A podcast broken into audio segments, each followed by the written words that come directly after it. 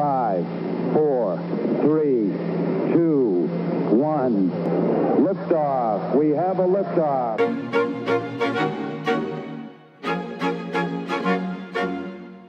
Here we go. It's game time. Unforgettable. Tranquility Base here. The Eagle has landed. Welcome to Sports and More, where almost anything goes. Coming to you from the marsh just outside of Edmonton, Alberta, here's your host, Dean Millard. It's one small step for man. One giant leap for mankind. Nice to be in orbit. It is indeed nice to be here and in orbit in this podcast universe. Welcome to Sports and More, Episode nine, everybody. This is Monday, July fifteenth, and um, really excited uh, for you to join me on this episode. Really excited to talk to our guest, Sports and More. The title pretty much says it all. Uh, almost anything goes. Uh, we try to stay away from religion and politics. Might seep into sports a little bit, but we try to stay away from that, and uh, we talk uh, sports and pop culture. And we're going to talk with uh, one of the biggest uh, sports personalities in Edmonton, Bob Stauffer, today. He is, of course, with the Oilers Radio Network. He's the color analyst during the games on the radio, and Oilers Now on six thirty C H E D from noon until two, and a guy that I've known for a long time, ever since I moved to Edmonton. He was a big part of me getting into radio uh, when I uh, was eventually would leave uh, T V for radio. So looking forward to the conversation of, of bringing it to you. It's informative, it's fun, and uh, if, you, if you listen to Bob, you know he can have some fun on the radio. Uh, so we're going to focus on that. Uh, we gave Jamie Thomas the week. I think he's still traveling. With I, I don't know if he's even made it back from Ontario with his family, so we're giving him a little bit of time off in uh, fantasy. Fun time, but we'll have the uh, Myron French question of the day, our top three, best or worst, a goalie geek out accompanied by Pele, John Candy characters, we're going S C T V again, cool of the week, and obscenely rich, our obscenely rich list, and we're going to break up the uh, Stauffer interview into two segments. Uh, so before we get into everything, uh, what a crazy week it was in sports. The uh, Tyler Skaggs tribute on Friday night with the L A. Angels of Anaheim, or whatever the heck they're called now. It's uh, it was crazy how how much happened. Uh, you know, Skaggs unfortunately passed away recently, um, way too young. And and by the way, let's stop trying to speculate on on why and wait for the uh, autopsy results and the investigation to conclude, and and everything will come out at the end of the season. But the Angels tri- paid tribute uh, to uh, Tyler Skaggs. On Friday night, everybody was wearing number forty-five on the jersey. L A scored seven runs in the first and had thirteen hits overall. seven thirteen would have been Skaggs' twenty-eighth birthday, July thirteenth. The day Skaggs was born, July thirteenth, nineteen ninety-one, the last combined no-hitter in uh, California Angels history. Trout, as in Mike Trout, hit a four fifty-four foot home run. Skaggs' numbers, forty-five. So that's forty-five, forty-five infinity. And he is the ultimate Angel. He played for the Angels, and you cannot tell me. You can try to tell me, but I'm not going to believe you, that he wasn't helping some of those balls into the gloves, uh, to into the strike zone, and, and, and some kind of divine intervention on that. Somebody was moving the pieces around to get that done. And, you know, if you listen to the Prospects Baseball Show, where Jordan Blundell of the Edmonton Prospects, he's the head coach, and, and I discuss baseball, uh, we had Tanner Roundy on this week, and his one of his best friends was killed in uh, the shooting in Las Vegas on October of twenty seventeen. And the next day, he played because he wanted to uh, to honor his friend. And in his first at-bat, he hit a home run. And he hardly hits home runs, he said. And it was a pull home run. So there was something happening on that night, too. Uh, you can't tell me. Brett Favre, on Monday Night Football, after his, his dad passes away, has one of the greatest games ever. Sometimes there is divine intervention. Now, I don't believe in sports gods cheering for different teams, but I believe in some kind of higher power uh, helping things along at different times. So that was, uh, that was just a... Uh, a chill-inducing moment and obviously not a lot of dry eyes. It was an iconic moment. And just like what happened on uh, Sunday morning uh, for us here in Canada, the Wimbledon final between Novak Djokovic and Roger Federer. Almost five hours, four hours and fifty-seven minutes, the longest final ever. Fifth title for Djokovic, who survived two match points in the fifth when Federer was up forty fifteen and serving. The fifth set was almost, uh, it was more than two hours. It was just riveting entertainment. And, you know, I, I had a favorite tennis match, which was Agassi-Sampras two thousand one quarterfinal of the U S Open. It was a Saturday night. I was living in Red Deer. All my buddies were going out, and I'm like, yeah, I'm going to stay and watch this tennis match. And I'm so glad I did, because it was one of the coolest things to ever watch live. That was my favorite tennis match of all time. Uh, this one has bumped it out. Uh, Michael Chang at the French, I believe it was, uh, underhand serving against Ivan Lendl. Got a couple of Everett and Navratilova, a couple of McEnroe Connors matches in there. So this is number one. Yesterday's, uh, Sunday's final at Wimbledon is the best tennis match I have ever seen by two legends. That's the thing. Um, it was incredible to see the fatigue setting in, and they're still powering on. So uh, just be thankful that you were, uh, you know, if you're listening to this and you were at the game, at the match live, then congratulations. But even if you managed to watch it on T V, remember where you were on this day, because that is maybe the greatest tennis match that you will ever watch. And you know what was also great about the weekend was the Woody Harrelson and Kate Middleton, not together, um, reactions, especially in the, during the women's final when Woody Harrelson was trying to get back in and the security guard wouldn't let him.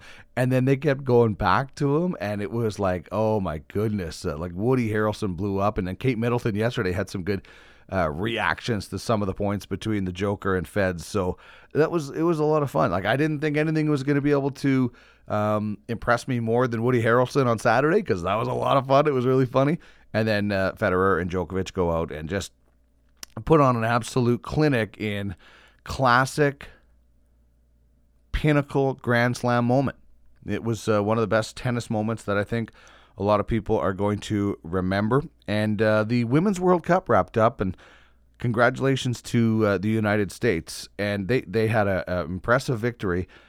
It, for me, though, it's unfortunate that it was overshadowed by the president's remarks about uh, the team and, you know, go out and win first before you start talking about whether or not you want to come to the White House. Like, by the way, Megan Rapinoe was just answering a question. She was she didn't get out up on a pedestal and, and yell. She was answering a question.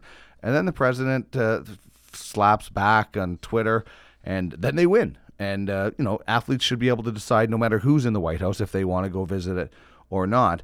And then and then a lot of people are just disgusted by how the women are celebrating and partying and, uh, you know, drinking beers. Oh, my goodness. Does anybody remember the Washington Capitals? The beer stands. They had to make a rule that said you cannot do beer stands on the Stanley Cup. Cannot do keg stands on the Stanley Cup anymore. They partied like it was the last summer they were ever going to have. So don't don't don't sit there and say the Capitals were awesome and the American women are terrible. Let let athletes celebrate. I don't think they're hurting anybody, and they're doing nothing no worse, in my opinion, from what I've seen. Uh, I know there's a bunch of different videos going around, and I haven't seen them all. So I you know, but from what I've seen, they are doing nothing different than what the Washington Capitals did after they won the Stanley Cup. So. Uh, congratulations to uh, Novak Djokovic and Red, Roger Federer, and also to the Women's World Cup uh, champions. It was a, a pretty good week, an entertaining week in sports. And then, you know, we, we we talk a lot about it on the Prospects Baseball Show, but this time on Monday last week, Vlad Junior puts on an absolute clinic at the Home Run Derby. So it's been a good time in sports, and we're going to talk more about that in just one second. Hmm, what's on my mind today? I don't know. You want answers? I don't know what the hell he wants. Let's get into things. Let's get real. This is the Myron French question of the day. I'll read you loud and clear. ten four. Okay, so we're going with iconic sports moments and that you watched live. The Myron French question of the day, by the way, if you're new, Myron French was a teacher of mine in high school, a law class we took, and he would start every class with the Myron French question of, or with the question of the day. I don't think he ever actually used his name in third person, um, but he would start it with the question of the day, and sometimes it would last the whole class, and a lot of the times it was not even to do with what we were uh, taking in the class. It was just stimulating conversation, and that's what I want to get to here, and uh, you can participate in these in a bunch of different ways. On Twitter, get me at Duck Millard. On Instagram, at Sports and More Podcast, at Sports and More thirty-five on Facebook. You can email us sportsandmorepod at gmail dot com if you uh, just have a uh, question or think you'd uh, like to be part of the show. Uh, let me know. And you can check out our website, sports and more dot c a. Uh, so on Twitter, I threw this out. What is the most iconic sports moment that you either watched live in person Uh, or just watched on T V? Because there's a lot of great iconic moments that we can't all get to. Uh, so a lot of people responded in on Twitter. And uh, Mark Dabbs, who, by the way, is the brother of uh, Kevin Dabbs, uh, who was on the show last week. Awesome conversation with Dabbsy. He is the Metallica drummer. If you remember that video in the nineties that went crazy, V H S, of him air drumming to Sad But True from Metallica, he gave us the true story and a lot of fun last week on last week's show. I highly recommend you checking it out. But Mark Dabbs says lots of people will have this, but uh, Game eight, seventy-two Summit Series, grade four at West Grove School in Winnipeg. The whole school jammed into the music auditorium and watched it on black and white T Vs. Uh, awesome. Unfortunately, a few years before I was born, so I couldn't watch that. Uh, Brad Slater at I Want a Donaire. Uh, a buddy of mine says, live at TELUS Field on the concourse, I watched Donovan Bailey win gold in ninety-six. Never forget the call and nine point eight four. Hashtag Saturday night, hashtag Georgia. That was the Atlanta Olympics. Norman at Combine says, I watched the fifty goals in thirty-nine games on T V. It was an unreal moment. Hashtag ninety-nine, the great one. Hashtag never to be broke. That was where he scored five goals. I think uh, Don Cherry was on that call as well. Another guy says fifty and thirty-nine. Um, this one from uh, Corn, Wine, and Oil says twenty nineteen Wimbledon, which was just yesterday. And that's kind of uh, one of the reasons we went with this question. And nineteen eighty, Arnold Palmer winning the Canadian P G A Championship at the Mayfair live with my dad. Hashtag Arnie's Army. See, that would be, that's iconic, watching, um, you know, the, the Canadian Championship isn't a major, but you're watching a legend. So that's an iconic moment for sure. Gretzky's two thousandth point in Winnipeg from Dave Dawson at uh, Dave Dawson seven. Very cool. Just uh, one more reason why Gretzky and the Oilers tormented the Jets when I was growing up, and I was an Oilers fan at that point, so I liked it. This one says, last two Indy five hundreds, insane finishes, insane live from uh, the C W. Uh, when we had the racing here, it was awesome. Um, I loved it, and uh, I would definitely travel to go watch uh, car racing. Uh, this is, can we add listeners on radio as well? Because not all games were televised in the early nineties, so I will offer one for each medium. Radio, Solani breaking the rookie goal record described by Kurt Keilbach on T V, and that was in Winnipeg. And Kurt Keilbach was a legendary Jets broadcaster. And then nineteen ninety Grey Cup in person, uh, the Stegall uh, T D record in twenty oh seven as or two thousand seven as well. That T D record, I was working at Global Television, where uh, Stegall with the game-winning touchdown ran it back, was awesome. Um, you know, I'm a Bomber guy. I grew up in Winnipeg. I, I was an Eskimo fan as a kid with the Brian Kelly, uh, Warren Moon connection. But uh, when when uh, Stegall ran the, that touchdown in, it was an incredible call. Uh, Chris Cuthbert with an incredible call. Uh, we used to play it all the time at Global Television, John Sexsmith and I. And the funny thing is, our uh, sports editor, Uh, Fred Anderson, at the time our sports editor, massive Bomber fan. When, you know, Manitoba guy like me. I think actually he was from, uh, uh, just might have been in uh, Ontario, uh, but uh, grew up a massive Bomber fan like me. Anyway, uh, his daughter was born that night, so I think he actually missed it live. One of the greatest moments, but a uh, better moment with your daughter uh, being born than watching Stegall run that T D in. Um, this one says, in person, one of the great Super Bowls. Uh, and in soccer, when England beat Germany five one in Munich with all the goals scored uh, by Liverpool F C players. And uh, there's a uh, picture there of uh, one of the Super Bowls. That's uh, pretty impressive. Duncan says, I was at U F C one ninety-six in Vegas to witness Nate Diaz choke out Conor McGregor. Misha Tate choked out Holly Holm in the co-main event. That was uh, one of the bigger, bigger nights in U F C history for sure. Says, atmosphere in the arena was electric. I re- recommend catching a fight in Vegas. Cost me a fortune, though. Uh, the U F C's coming to Edmonton in a couple of weeks uh, right away. Uh, my family and I were at the game in Anaheim. It will go down as a really special memory for our family to be there. It was amazing. There was something special at work. You almost have to believe in angels when you see something like that. That's from Mike Moore nineteen on Twitter, who was at that uh, Tyler Skaggs tribute night. And that's where I actually got the idea from. Watching that and such an iconic moment, I thought, what other events have we done? Uh, Jamie Salm says, first Heritage Classic. That was here in Edmonton. And the Oilers started that. Then the league took it over. The league was like, oh, wow, these guys really made success. Obviously, it was terribly cold. And uh wasn't a lot of fun uh, for the fans. And uh, Maria uh, Eggelson says, May twenty-fifth, twenty fourteen, Edmonton Oil Kings win the Memorial Cup. Uh, it was a big day. That was a, a pretty awesome day for the Oil Kings. And I know Guy Flaming and Corey Graham had a great call on uh, T S N twelve sixty. Um, I, I have a few. Ben Johnson in eighty-eight and Donovan Bailey in ninety-six. I remember watching them both, and they were awesome. The Blue Jays World Series, um, you know, iconic for our country. Uh, maybe not Major League Baseball, but it was the first time the World Series flew north of the border. For me, the Canada Cup eighty-seven, and all three games were six five, and I watched them, and they were awesome, and I still watch them to this day. To me, that was the greatest hockey ever, especially the game-winning goal. Uh, D- Dale Hawerchuk wins the draw. Lemieux goes in, uses Larry Murphy as a decoy, or Gretzky goes in, loses, uses uh, Larry Murphy as a decoy, and uh, sets up Lemieux. Um, I don't know how the Russians didn't read that. How do you know you've got Lemieux and Murphy? Who do you think is getting the puck? And still, they couldn't prevent it. So some of those things were great uh, live, and those were all on T V. I, I saw the uh, Eskimos win the oh five Grey Cup. That was in overtime against Montreal. That was awesome. Uh, the Red Deer Rebels won the Memorial Cup in two thousand one in Regina. It was... Uh, Uh, pretty cool to be a part of that. I don't know if those those don't uh, count as iconic.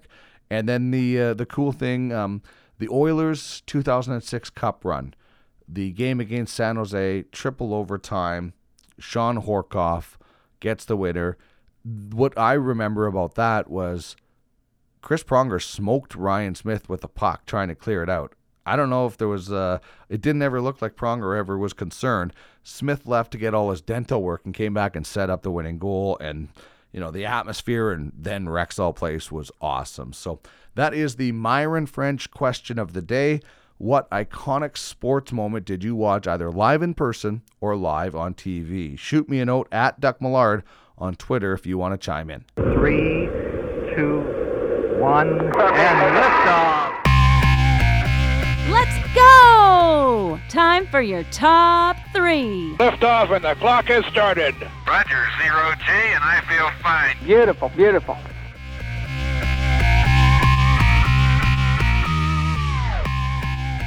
So today on our top three, we're talking uh, the Edmonton Oilers specifically, and we know there is Connor McDavid, there is Leon Draisaitl, and there's Ryan Nugent-Hopkins.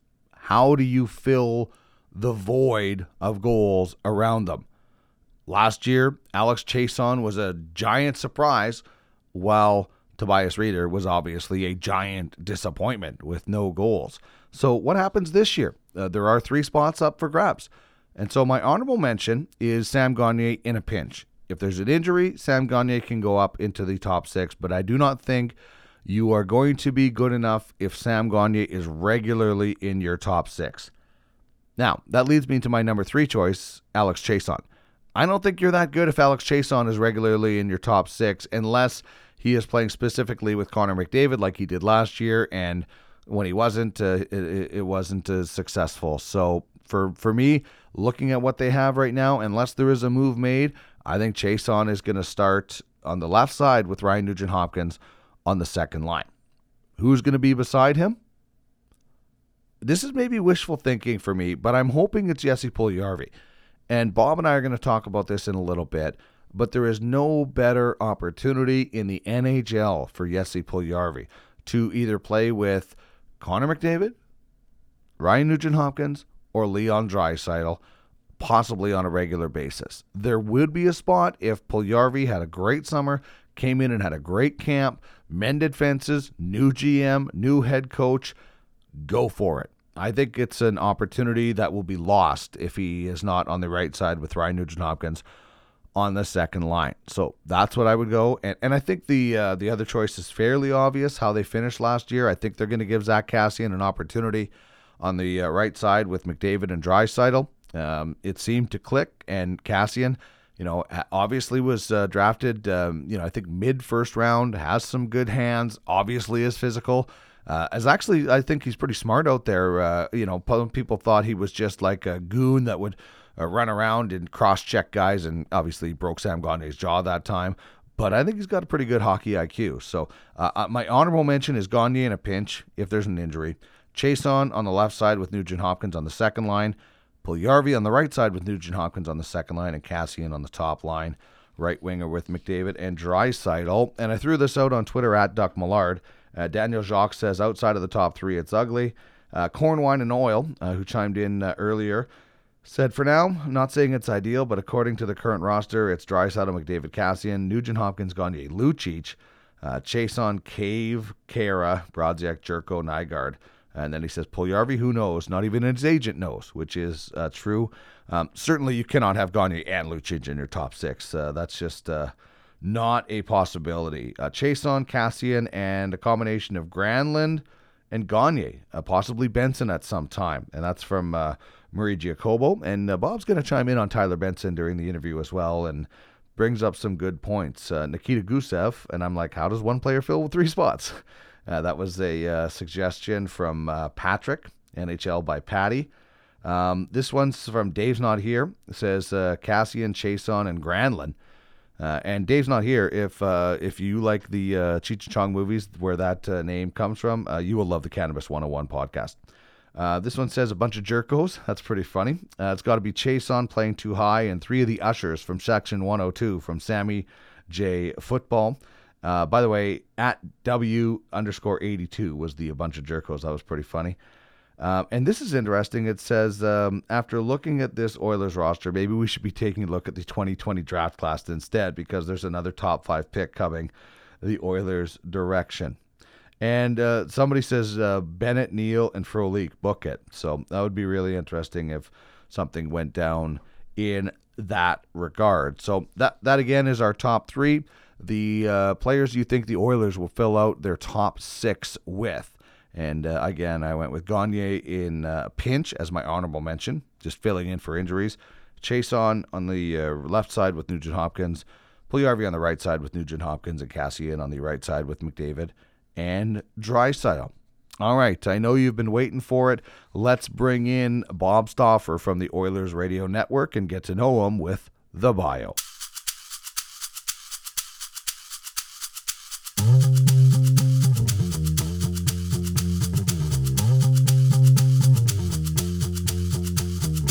Time for The Bio. Bob Stauffer grew up in Edmonton, cheering on the Oilers and Eskimos, and spent the dynasty years of the Oilers planting trees in northern Alberta and B C. Now he's the color analyst on the Oilers Radio Network, as well as hosting Oilers Now on six thirty C H E D from noon till two Monday through Friday. In between, he's called Golden Bears hockey games and took the University of Alberta's sports department to new level, as well as hosting Total Sports on Team twelve sixty in the drive slot. With an encyclopedia-like mind and a great storytelling ability, Bob Stauffer is one of the most well-recognized and opinionated sports figures in Edmonton.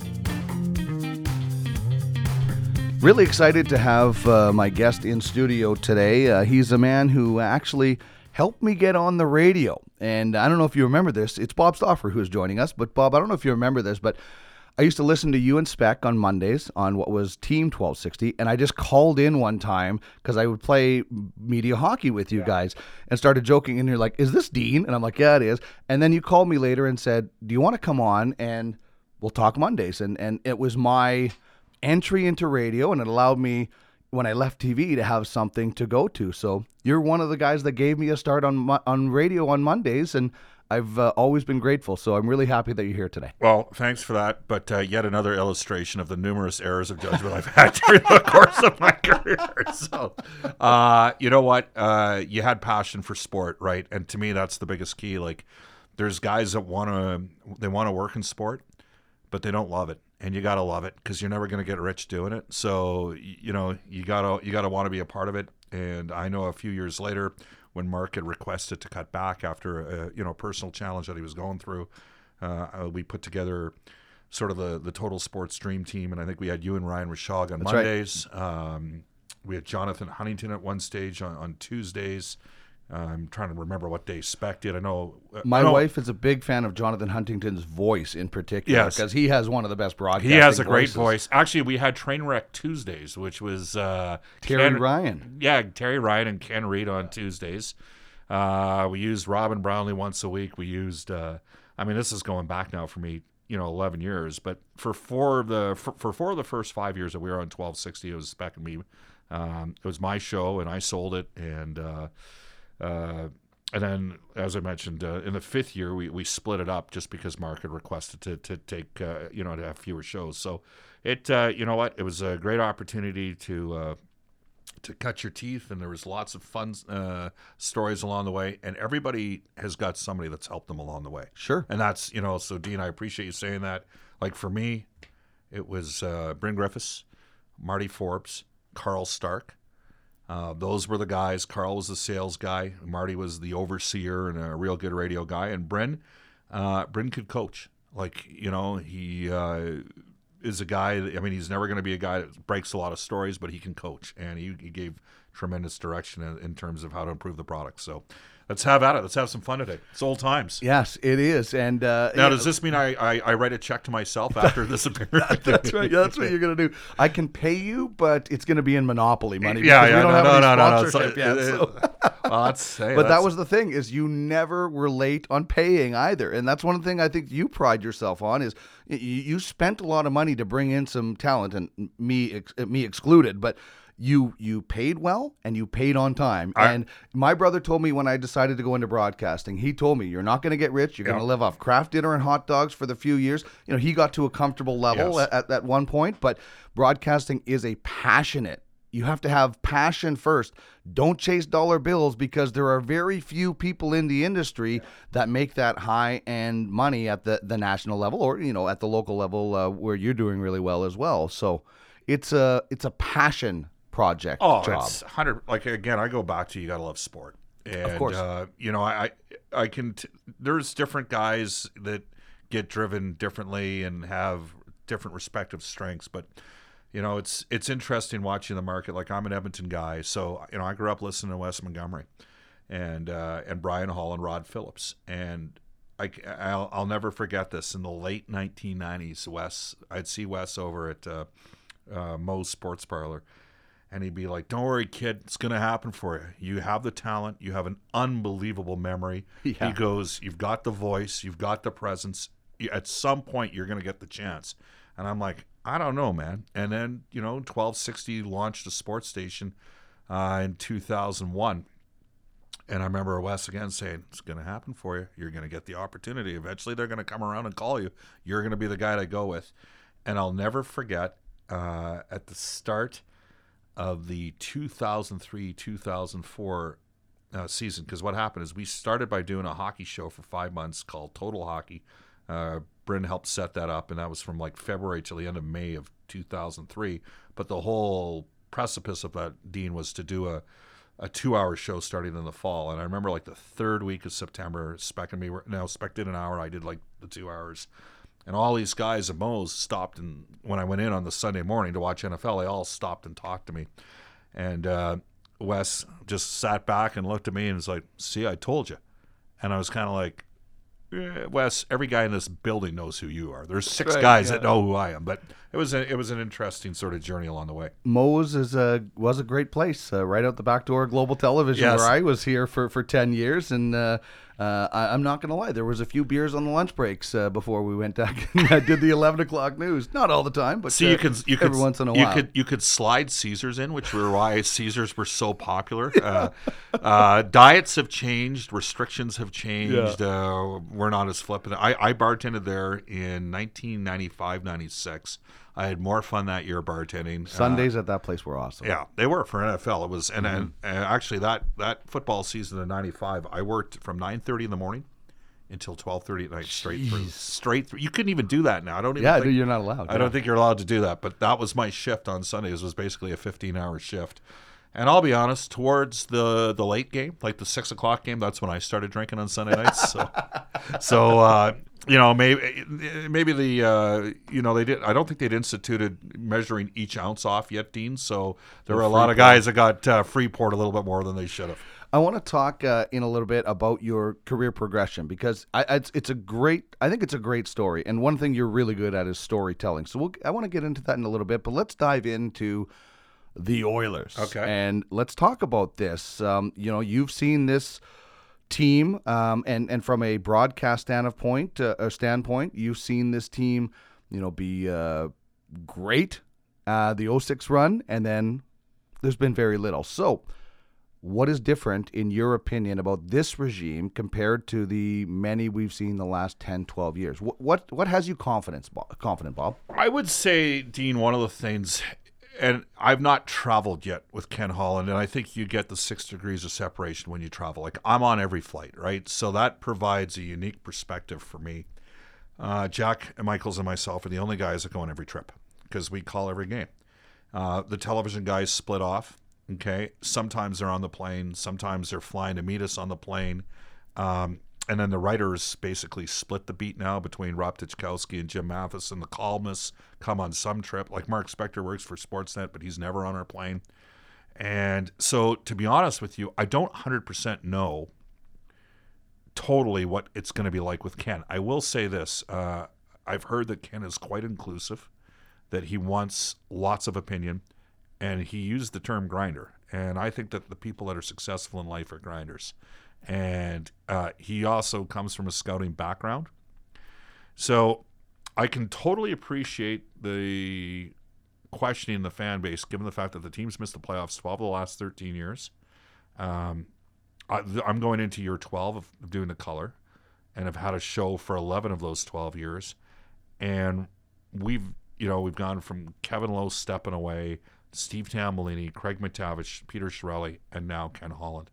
Clearly, Holland's got the best pedigree of all those guys. I think you would agree on that. But to be honest with you, I don't know. I, I think it's, you know, I, I look at the moves that were made on July first and I go, those were pragmatic moves. That's kind of what I would do. It's not sexy. Um, well, there wasn't a lot of choices right, uh, as because, far as money available. Because, exactly, because the previous regime made right. some very suspect decisions.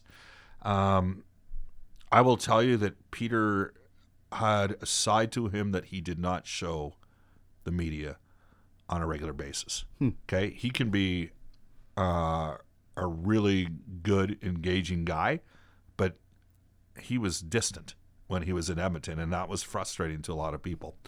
I, I, I will tell you, I spoke to a scout who said the communication is awesome with Ken Holland. Mm-hmm. Um, you know, he didn't say it was terrible, but he just highlighted that the communication has been really good. Oh, okay. And with Ken Holland. Yeah. Oh, yeah. There's, there's, again, like Pete came from a little bit different world, um, and it was it was interesting because, you know, we shouldn't have revisionist history. There was a lot of excitement in Edmonton when the combination of Chiarelli and Todd McLellan came in together in twenty fifteen with Connor McDavid.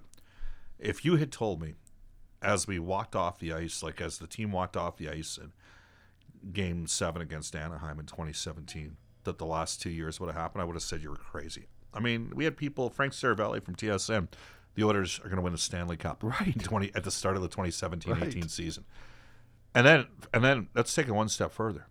Even last year, if you had told me that Connor McDavid would have had a career high in points, that Leon Draisaitl would have scored fifty goals, that Nugent-Hopkins would have had a career high in points, and that Darnell Nurse would have had a career high in points, and they missed the playoffs by ten or eleven points. With two one hundred point guys? Yeah, like you would have said not a chance, right? So uh, it has been, you know, it's been humbling, I think, to to watch and frustrating to watch, and I totally have empathy for the fans. But uh, in terms of Ken, like, yes, everything I've heard is that he's been all-inclusive, but for my personal interaction, I'm not going to know that until about November, just because of the context of mm-hmm. the comfort level, because you don't want to be too pushy out of the gate when you're in a role like ours. Well, one thing I think fans asked for and have received is change. And Ken Holland came in and he did make changes. You know, Mac T is now in the K H L. Scott Housen is there, and and uh, I, I think Scott Housen is a very smart guy, and I would I would keep him. But there have been changes. Tyler Wright uh, coming in, and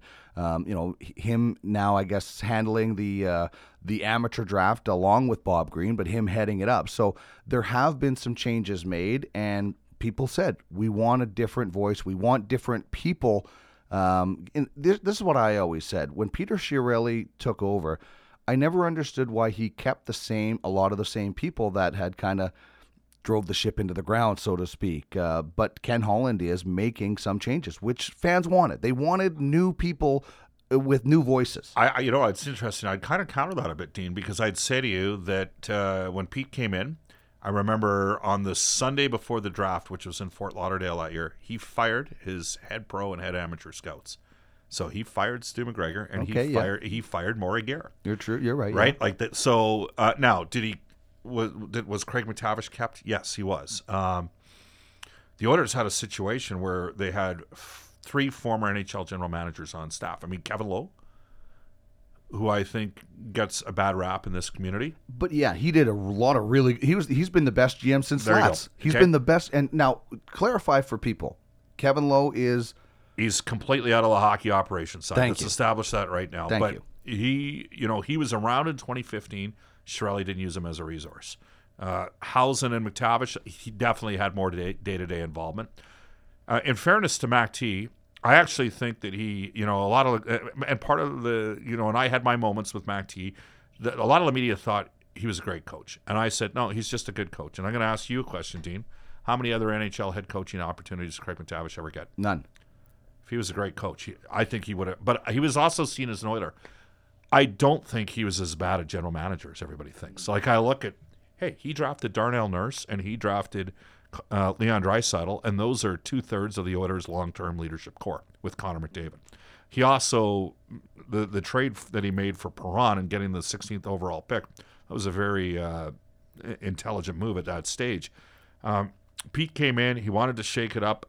I, you know, the, the combination of the Reinhart uh, trade and then the Hall trade, there's no way Kevin Lowe would have made the Hall trade. Look at what he got for Pronger. He got five pieces for Chris Pronger. That's a guy that wanted to trade. Taylor Hall didn't want to be traded, and Pete did a one-for-one. And, you know, um, I don't know how much Pete used. I, I'll never know that. Only Pete knows that.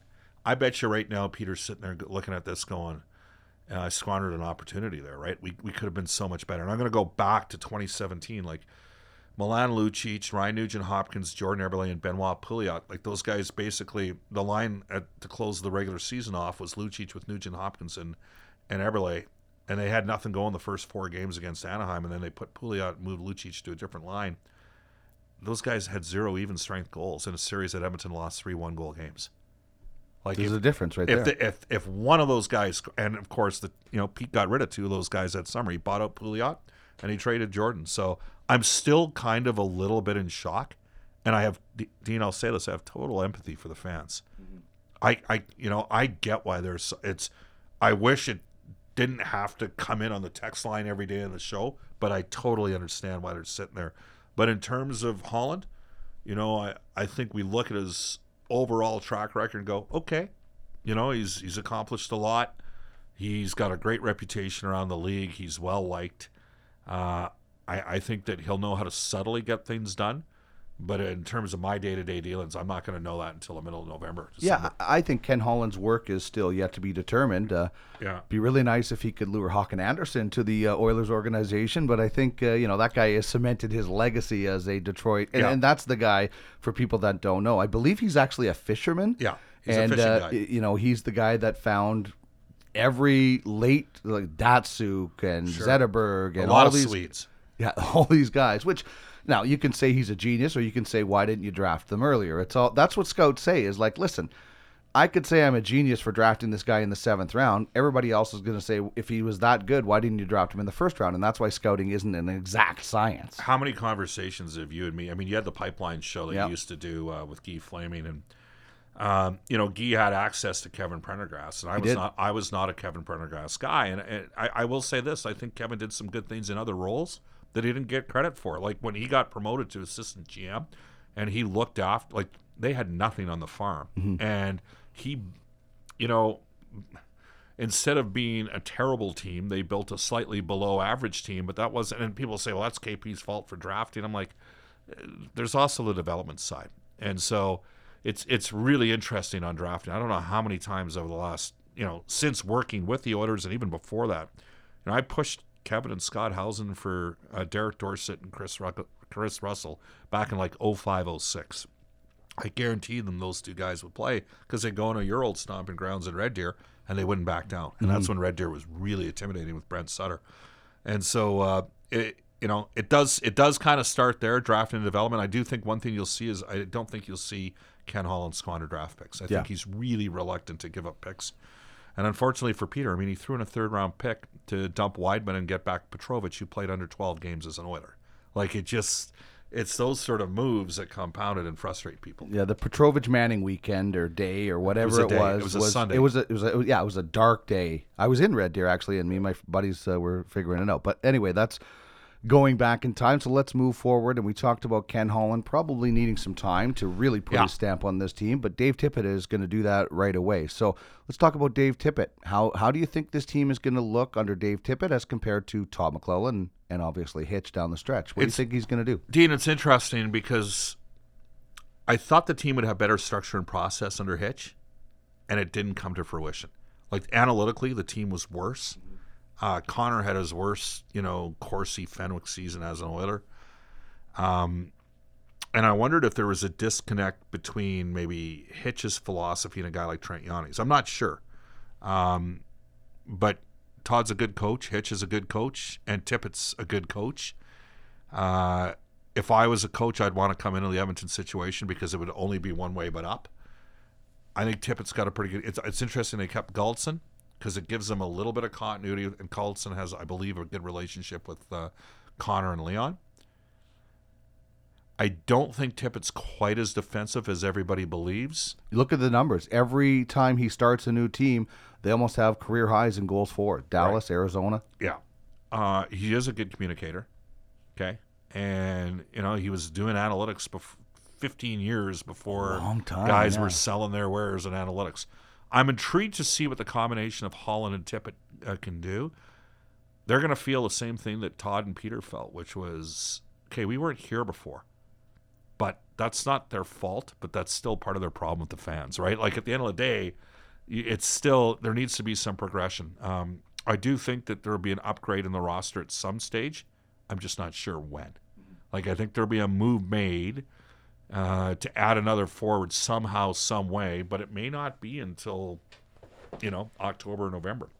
Uh, I'm gonna be, but they gotta they gotta get up and running. One thing he's gonna do is. He's going to limit. He's going to get down to like twenty-six to twenty-eight guys right away in training camp. He's not going to screw around. And I think that's important. Uh, that builds continuity, right? You got to build continuity, you know. Um, and so I, I think they want to get up and running as fast as possible. And they know they got to get a good start. I, I got to say this, Dean. Like, I, you know, I know you were on the air when, you know, the day uh, Todd got fired. And uh, like, we had a tough schedule to start the season. And the team was nine, eight, and one before. You know, the Oilers had a tough schedule, and I mean, I was I was on the road with them, and um, he trades Peter traded Ryan Strome, who's very popular in the room, and I, I know for a fact that some of the coaches didn't want to do that trade, and it would you know so that there right there is a disconnect. Yeah, and those guys were tight for a while. Pete and uh, Todd, they were tight. They sat next to each other on the plane. Uh, they had a lot of, like, you know what? When Hall got traded, Peter made the trade, but Todd did the exit interviews with the players as well. And they, you have to give to get, right? And uh, and in Larson, they got back a guy that's a tremendous teammate, sure. but they traded away a guy that was, you know, he's an all-star winger that won the league M V P. Yeah. So I now Would he have won the league M V P in Edmonton? Never. But those, you know, again, I, one thing I'll say about Todd is, you know, hey, I was part of the decision-making process, and we thought maybe we needed something a little bit different. Like, that's, I don't want to put words in Todd's mouth, but Pete and Todd were philosophically aligned, and I think out of the gate we'll see that Holland and Tippett will be philosophically aligned as well. Holland's in Detroit, his teams kind of play like the U of A Golden Bears that you and me used to do mm. some games on, right? They play that uh, puck pressure, quick, uh, like when possession. Detroit, you know, that's kind of how Detroit played throughout the, mm. the two thousands. And I think the hope is to get the Oilers there under Tippett as well. It won't be easy because they've got some bigger bodies. You don't win with dump it out, dump it in. You win with carry out, carry in, move yeah, the puck quickly, yeah. keep uh, possession. So let's dive quickly uh, or a little bit into the roster. Our top three uh, topic this week is after McDavid, Draisaitl, and Nugent-Hopkins, who, in your opinion, fills out the top six? And there could be, you know, what I'm really looking forward to uh, hearing from the listeners, and you can tweet at me at Duck Millard, is there's going to be a lot of different names from different people because there are a lot of there. There's options. I think Zach Cassian's going to be a name that comes up a lot, and then after that, it's kind of up in the air. What are you thinking for the rest of the top six when it comes to the Oilers? Because let's assume McDavid, Draisaitl are just going to stay together, and then Nugent-Hopkins is going to ascend to the, third, well, the Lucic, second line. Yeah, Lucic has had some success with Nugent-Hopkins, okay. but there's no guarantee he's going to be here. Right. Let's let's face it. I mean. It, I don't know what the percentage is. I mean, it, it is a possibility he could still be moved. That that could happen. Uh, he could. It's also a strong possibility he could still be here. Maybe he gets some time on the left wing with Nugent-Hopkins. They've had decent possession metrics. Chiasson, to me, is not a true top six guy. The two wild cards are Nygaard and, and Haas. Um, Haas. What's Sam Gagner? Yeah, see, I see him as a bottom six Me player. too. Me t- Thank you. Me too, because... You know, we saw this with Ty Ratty in the preseason last year. I don't know uh, if, if listeners to your show were thinking yeah, that oh, this yeah. guy was going to be a seventy-point guy after his preseason. Yeah. We were getting those. This guy's a seventy-point guy. It was it was ridiculous. But then we saw it with Sam Gagner, who had a little bit of success when he came back, of people like, oh, he's a top six. And I said, no, he's going to be a really serviceable guy, but in your bottom six. Well, he's got a great attitude now. He appreciates the opportunity totally. that he's got. He had the, the year Good Colum- room guy, right? Yeah. I think he had eighteen goals and fifty points in Columbus, and that was as a fourth-line player and a power play specialist. Power play, yeah. So uh, I, I do not see Sam in the top six on a consistent basis. I'm going to give you a wild card. Now, it depends on if there's a move at some stage, but there is one guy that's got a chance, I think, to... And it's not on the right side. It's on the left wing. And I, I think Tyler Benson has a chance to make the team. In the top six? Yeah. Potentially as a second-line left wing. Just because he can think and process his way around the game. He's a really good passer. Uh, he's worked industrial, industriously to improve his footwork. He almost had it taken away from him, which I think has yeah. driven him even more. You know, he had uh, the whole health issues. Uh, the tailbone situation you know, and stuff, and yeah. cysts removed, and he mm-hmm. couldn't train and all that stuff. It's, put it this way, he could end up in playing forty games. I think by the end of the year, he's in Edmonton. Okay. He he might, Dean, I think that Benson could theoretically play thirty-five, forty games for Bakersfield, or he could be, like, he's the guy, to me, that's the biggest wild card of all of their guys. Because, I mean, Granlund's going to be a bottom six guy. Mm-hmm. Kerr is a bottom six guy. Uh, Nygaard, probably a bottom six guy. He is fast. Haas, I think Haas is going to make the team. Okay. Um, you know, he's probably going to be no, no higher than the third line center out of the gate. Uh, Chiasson, probably in a perfect world, is in your bottom six. Might mm-hmm. see some time in the top six. But it's hey, it's it's a concern, right? That yeah. is, is the lack of, you know, we'll see. I you know I know Jason Greger wrote a piece on Oilers Nation about the lack of scoring in the bottom six, and that the Oilers were at an all time, and they, they shot like five or six percent. Well, obviously, Reeder not scoring on eighty shots, right? Yeah, like they got to find a way to have like eight guys with eight to twelve goals. Yeah, you're right. Right, they do, because I don't think you can count on ninety goals again for McDavid and Draisaitl. So you're going to have to get some other production. But I do think at some point there will be a different top six guy that gets added. Benson is interesting, and, and I threw it out on Twitter saying, you know, I, I, there's there's some excitement for Tyler Benson, but he's barely a pro, and he's finally healthy. And I th- I said I would love to see him one more year in the A H L. And I got, like, you know, there was some support, there was some disagreement. There was some ridiculous troll that, like, said I should get fired. And I'm like, dude, you're eight weeks late with this one, man. Yeah. I already got fired. Yeah. Um, and then he got a lot back in return, thanks to uh, you know, Twitter faithful, uh, you know, kind of set him straight. Because I think this, on a side tangent, Twitter is a great place to debate. Once you got, get personal or belligerent, that's when I block you. But anyway, back to Benson. Are you worried that he's just like he's like I said, he had that great final yeah. year in W H L in Vancouver where he was healthy, really good first year. Do you think he's, you know, physically ready after missing so much time to be an N H L player? Well, he's strong for his size. Um, I, I think it's fair for the people that say, no, it's way too premature. Like, how could you? Po-? I'm just saying, I think he has. But a, you might be ha- you might be right coming ha- up halfway through. He has a chance to sneak in the mix in the top six. I haven't mentioned Puljujarvi. I mean, well, he's on our notes. Don't worry. Like, that's the one that just. If he was here, do you think he would be a top six? No possibility. Third line right wing. Yeah. And then maybe as the season goes on, yeah. he gets elevated. And that might be the same for Benson. True, yeah. Right? Okay, like, so Puljujarvi, this is a situation where if I'm him and his agent, I know they're frustrated, but where else are you going to get the opportunity he might have? There's a massive shortage of wingers. You've got a new regime, clean slate. This is his best opportunity to actually get a reset in Edmonton. one hundred percent. So why aren't they going I don't out? know. Yeah. What does that tell you about the situation here? It tells uh, me it's fractured. I think it, it's a tricky one, right? Because, like, I work for the Oilers Entertainment Group, and, you know, people, here's here's what I find interesting. People are like, well, you guys wrecked Yakupov's career. Well, Yakupov played a factor in his career, and you're wrecking Puljujarvi's career. And I, I go by the seventy-five twenty-five rule, seventy-five percent on the, on the player, twenty-five percent on situational.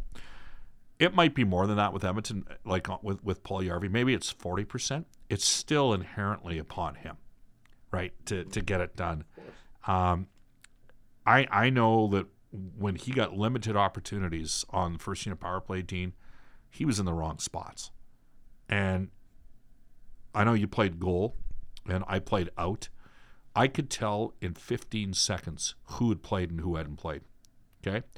And it was, it's usually how hard guys passed, how quickly they made the decisions to pass, right?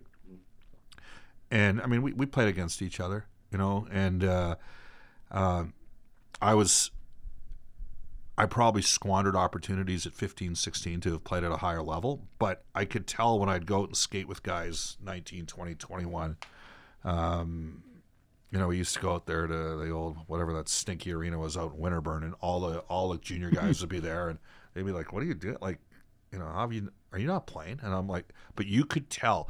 And the thing that when you watch Puljujarvi is he, he's got no read and react game with anybody. And that is concerning. And I just wonder how much of it is stubbornness on his part.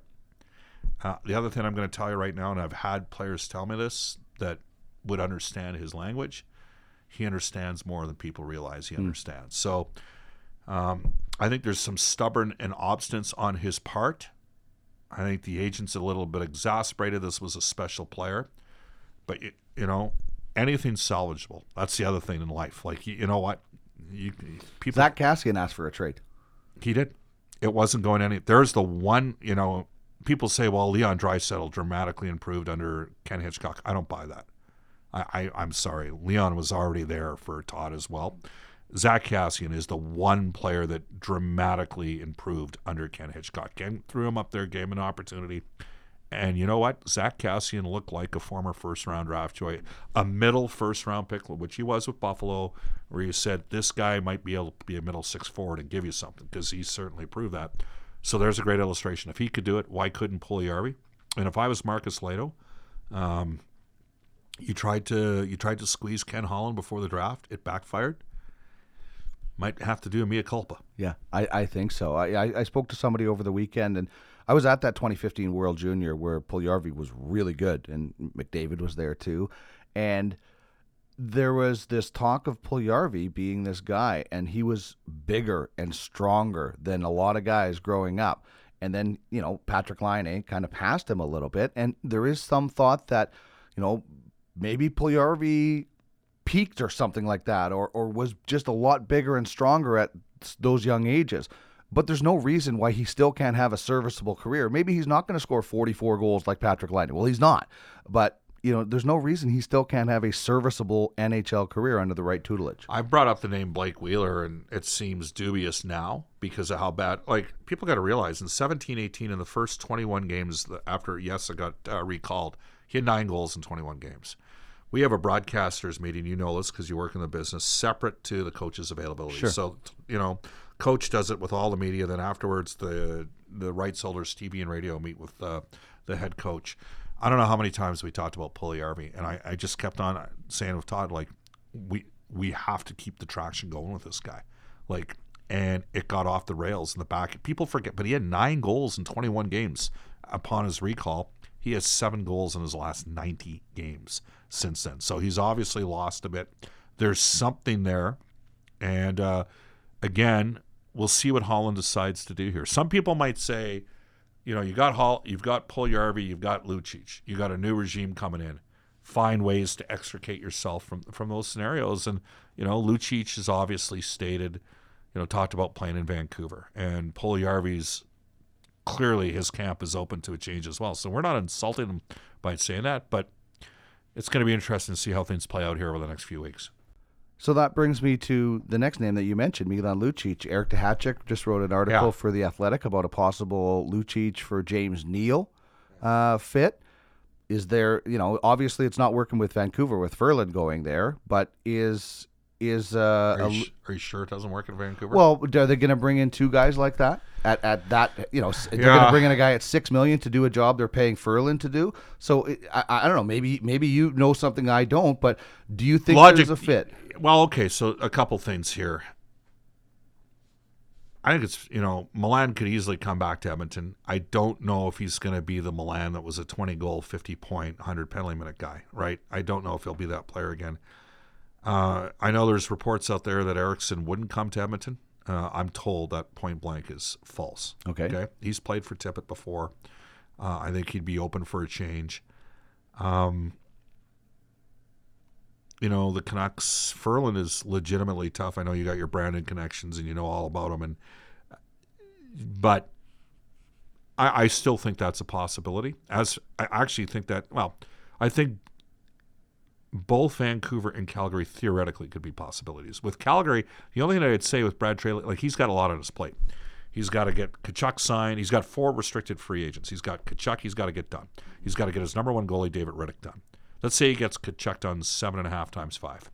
Then he's got to get Rittich done. Let's say he gets him at three point two times two. Uh, then he's got Sam Bennett. That's going to be an interesting negotiation. Like, to me, Sam Bennett should get roughly what Furlan got. Three and a half times four. Yeah. Sam Bennett in the last two playoff years for Calgary has been their best forward. You're right. Um, and then he's got Mangiapane, who's a very underrated player who might be able to take a step forward like a LeBanc or even a Marchessault. Like, I'm serious about that in you, the right situation. LeBanc, he was always a bit of an Oiler killer, wasn't he? Oh yeah. Like he, Unfortunately, he Dean, there's been the too many Oiler killers. over. But yeah. back to Lucic. Uh, I, like, with Trey Living's got a lot on his plate, I don't know if he can go to Murray Edwards and say, look, we're a year in on Neal. We need to flip him for Lucic. But I know this, in Calgary, they felt they got pushed around in the playoffs. And, you know, if it, and I don't know what happened with, like, Neal had a horrendous year. I think he's more likely to bounce back as a goal scorer. I mean, he's one year removed from being an eleven-time twenty-goal scorer. Yeah. Luch is two years removed now from being a twenty-goal scorer. So... Well, the thing with Neal, I re- in that article from Dehacek that I found interesting is he came to Calgary off going to the Stanley Cup final, so he had a shorter yes. summer. Uh, he's working out with Gary Roberts now, yes. and he's really getting into it. And, and listen, um, I think Milan Lucic at times can be powerful, and I, I certainly wouldn't want to face him in a Flames uniform if I was an Oiler after you just traded him in the in the Battle of Alberta.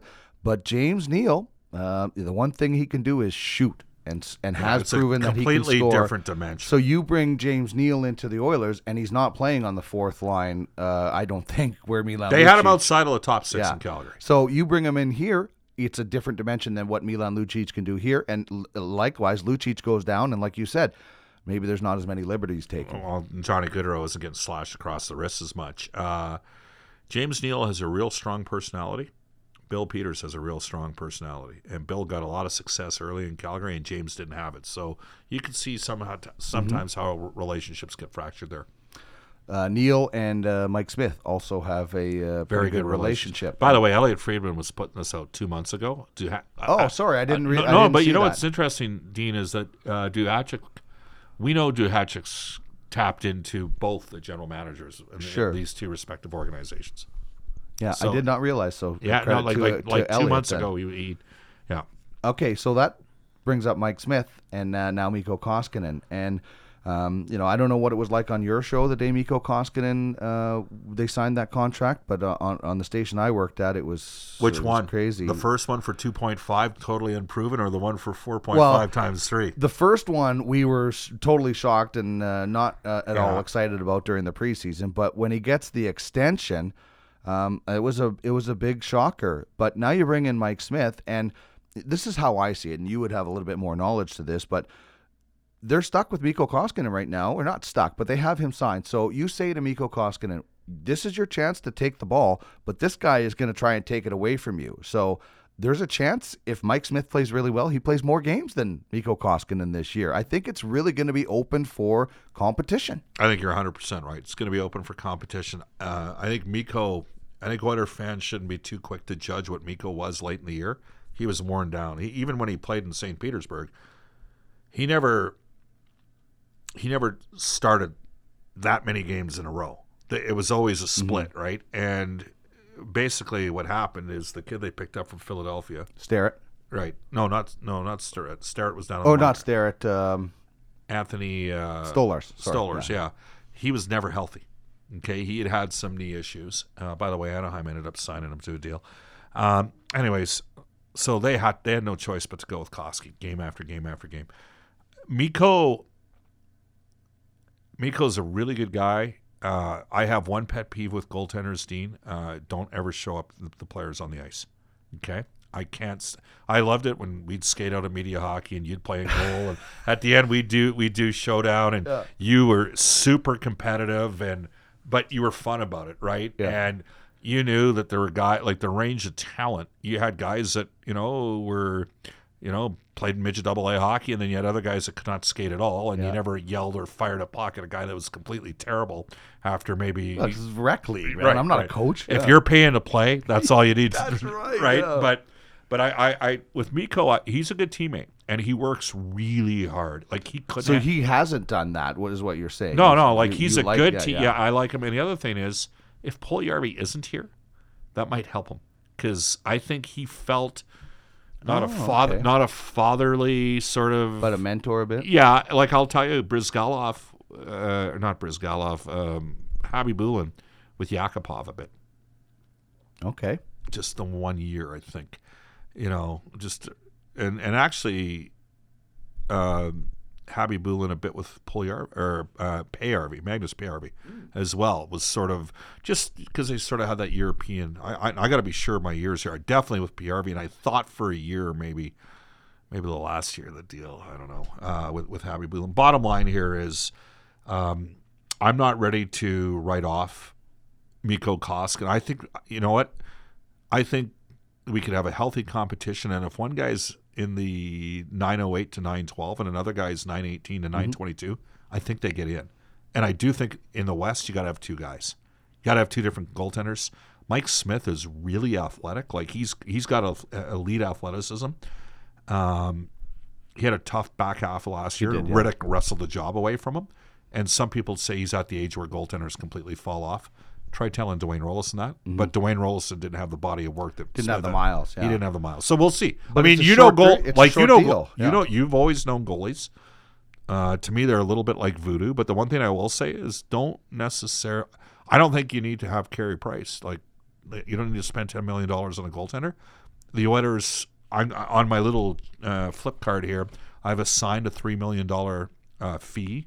Uh, to Mike Smith, so I'm going to assume that he's, he's going to get those bonuses. He'll get those bonuses, but it's just one year, right? Yeah, it's, it's, and, it's so. And we'll see where it goes. Uh, and obviously, having the prior connection with Tippett should help him. Okay, so we talked about Tyler Benson a little bit. Um, I, I are you putting Evan Bouchard on this uh, Oilers roster this year automatically? And no. and let's dive into. You know who's coming from from Bakersfield a little bit. So so who do you see uh, rookies possibly making an impact. So we talked a little bit about Benson, yeah. uh, but, you know, Bouchard, um, uh, different guys that you're looking at down in Bakersfield. Okay, well, we'll start it forward. Uh, I think Benson has the best chance to crack the opening day lineup of any of the guys down there. Uh, Marody, Dean, I'm a little concerned on his foot speed. Now, if he has a strong offseason, like he, he protects the puck well, and he's a big guy, and he's creative. Uh, not a big guy, but he's he's he, he can protect the puck. Um, body composition for me had to change a bit, like to, to play at the N H L level. Uh, so he's, you know, I'm, I'm going to be intrigued to see how good of an offseason. I know Benson's going to put the work in. Okay, he didn't miss one session last year in the offseason. Good. Him and Keegan Lowe did not miss one on-ice session. We, we saw how hard Keegan Lowe worked Keegan, covering Keegan Lowe the Oil Kings. He should have gotten more. Uh, that's that's why trading for Manning and trading for Petrovic, they're only marginally better players than Lowe and Stanton. It made no sense mm-hmm. to give up the assets that the Oilers did to, to make those deals. Um, anyways, up front, uh, Yamamoto for me, not a chance. He's going to be in the minors to start Good. the year. He's, you know, he's coming off an, er, an injury he's, uh, and wrist surgery. He needs to play. Marody, very outside chance. Uh, and I also think, you know, because Gaetan Haas has come in, he's older, he's quicker. I think that benefits Haas. Benson has a chance. Um, of the older guys, I think Gambardella is the number thirteen, fourteen N H L forward, but he's smart. And then the other guy... Works really hard, too. Yeah, the other guy that actually can skate that might be able to play as a fourth-line right wing is Russell. Um, I get the sense that's the type of player that has succeeded for Dave Tippett before. Sort of, you know, that six hundred thousand to six hundred fifty thousand dollars guy. Mm-hmm. He can kill penalty. He can skate.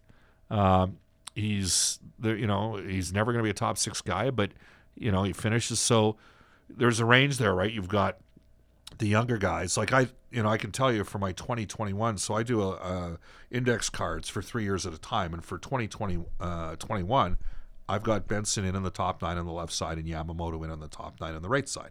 They have to have those guys progress. I think they'll both be up at some point next year, but I think Benson's the guy that's got the better chance out of the gate. Um, and then of the older guys, they've got that whole – the other guy I really want to watch is McLeod. Okay? Well, he had a, such a great training camp C- last year, right? Because he can skate, but I think he needs a full year. Good and, size, too. Yeah, he's yeah he just he's got to get a little bit more in the guts of the game. And then they've got the you know the Malone, Gambardella, Russell line, and we haven't even mentioned Curry. Like those guys are all mid-twenty-ish. Malone's obviously a little bit older. But if those guys are your sixteen, seventeen, eighteen forward – Mm-hmm. You, you've got some depth in your organization. So of the forwards, you know, I see Benson here. I did not see Yamamoto here. I think McLeod and Yamamoto start the years in the minors. Marody, very outside chance.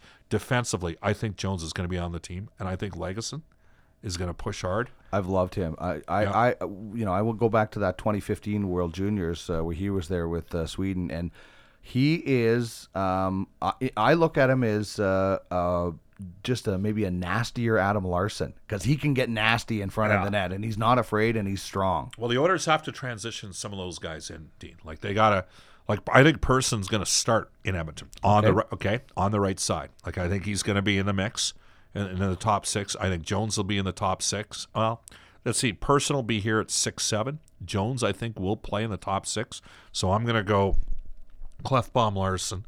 And then we're going to go Nurse and Russell to start, mm-hmm. and then uh, Jones and Benning.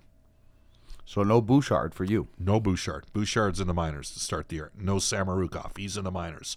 It's, it's interesting. Uh, I put uh, a top ten list of prospects. This is the best the Oilers have had prospects. You, you know this. I don't have to tell you this. You know this. Like in the last fifteen years, mm-hmm. this is as deep as they've been. And yeah. I mean, they're really deep on defense.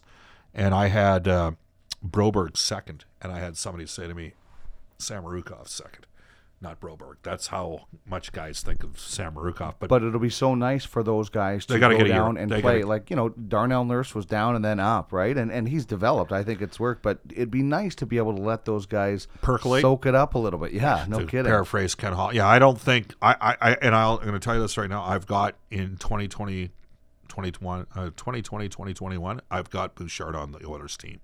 I think, but I think he's going to play virtually two-thirds of the year minimum in the minors this year. But I, I got Jones being the one young guy that's in the top six, and then I could see Person, one million dollars on a one-way, and Lagesson, you know, those guys being a seven eight. They might, what they might do is they might go eight D and thirteen forwards. It was the best of times.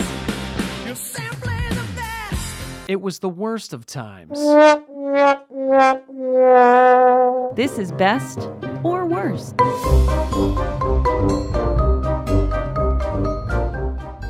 All right, we're going to get back to that uh, interesting conversation with Bob Stauffer in a second. We're going to uh, dive into um, his rise in career uh, to having a really, really amazing media career. And we'll have some fun with that one as well. But right now, best or worst, uh, basically I just give you a, a best or worst uh, situation in my life uh, from the past. And today I'm going with the best health decision I have ever made. And that was quitting cigarettes, getting rid of uh, the smokes, as we used to call them.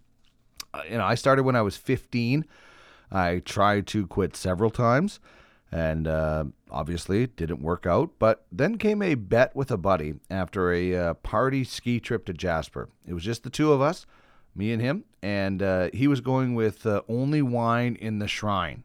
And that was his his thing that year was he was only going to drink wine, which you're not going to have a lot of time. Like this, I love wine. I'm not saying not to drink wine, but don't try to drink wine at the same rate as your buddy is drinking rum and Diet Cokes, because that is not going to lead to good things. So the only wine in the shrine led him to challenge me that he could quit drinking longer than I could quit smoking cigarettes.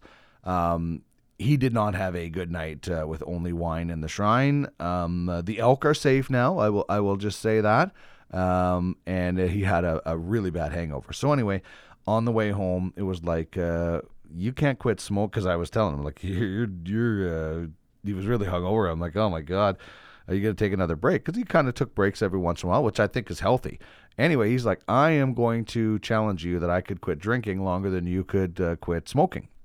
And uh, by the way, uh, this individual, uh, I don't even know, I don't think they drink anymore. And uh, they just finally gave it up because uh, for some people, it's just uh, not worth uh, the literal headache that it comes from. But anyway, congratulations to them because they made a good health decision for them. Uh, so the bet was that uh, I couldn't smoke and I couldn't drink. And he couldn't smoke and he couldn't smoke weed. But I was allowed to smoke weed. For some reason, that deal was made, and it gave me a vice, so that was the bet. I couldn't smoke cigarettes and drink. He couldn't drink or smoke weed, uh, but he could smoke cigarettes if he wanted to, and I could smoke weed. So why the hell would anybody who doesn't smoke cigarettes want to smoke weed or sm- cigarettes want to smoke them? Um, but, uh, you know, I was uh, I partaked in the weed, and I certainly do now. So anyway, I'm not sure how it worked out, but I came away with that deal happy. The loser of the bet had to wear a bikini at our annual camping trip that summer.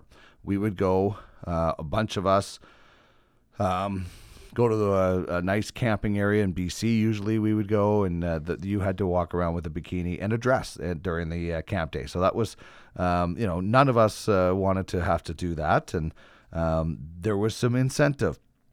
And it was interesting. At one point, a bunch of us were all hanging out watching the start of the playoffs, and while I couldn't drink, I could go outside and smoke a J. He couldn't drink or get high, and it was really wearing on him. Neither of us wanted to give in. He wanted to call it off. I didn't. Uh, we had pride. It led to some angry hang-ups during uh, phone calls.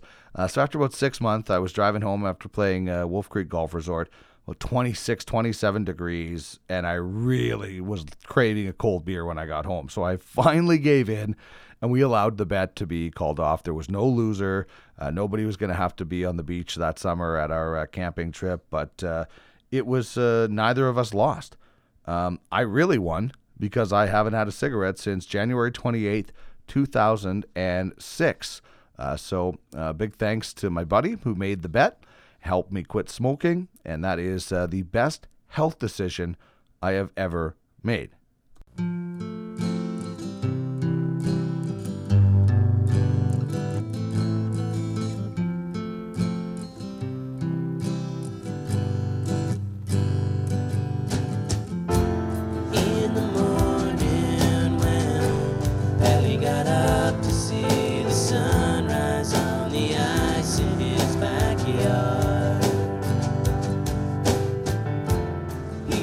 So So this is uh, Goalie Geek Out, accompanied by Pele.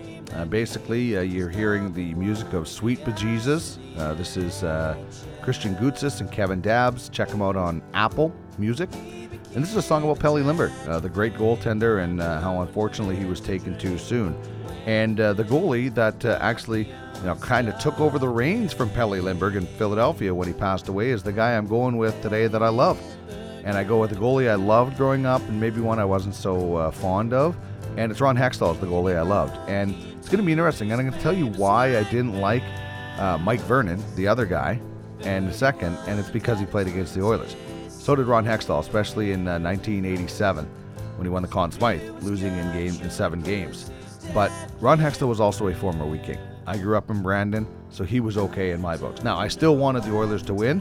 Uh, my oldest brother, Derek, is a massive Flyers fan, uh, and so it was interesting in our household in uh, in the uh, mid-eighties when the Oilers and Flyers were doing battle. But I loved Ron Hextall's battle, his tenacity, his uh, ferocity, and he was a good goalie as well. And I thought he did a pretty good job as a G M. And so now Mike Vernon, why did I not like him? It's simple. He was a Flame. That's it. I was a massive Oilers fan.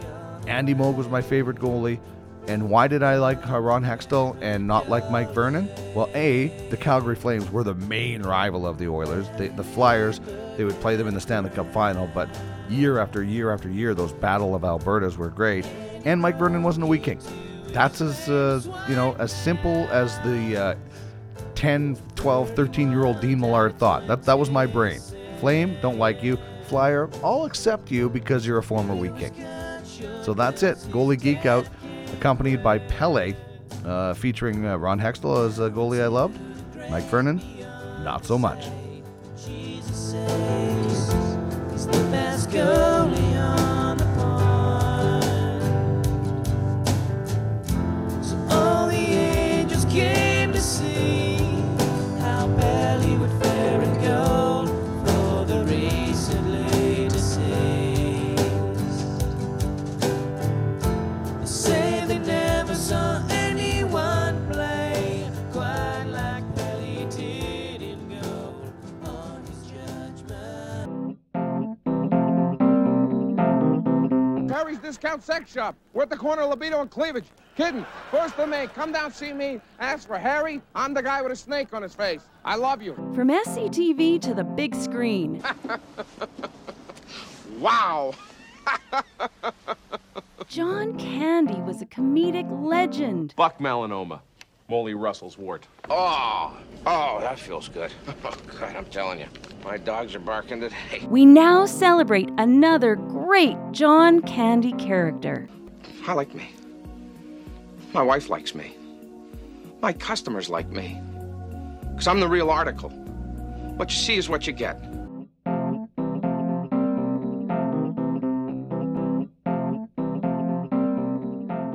So today on uh, John Candy Characters, we are going with Mister Bigsby, a character from S C T V, also known as the Incredible Bulk.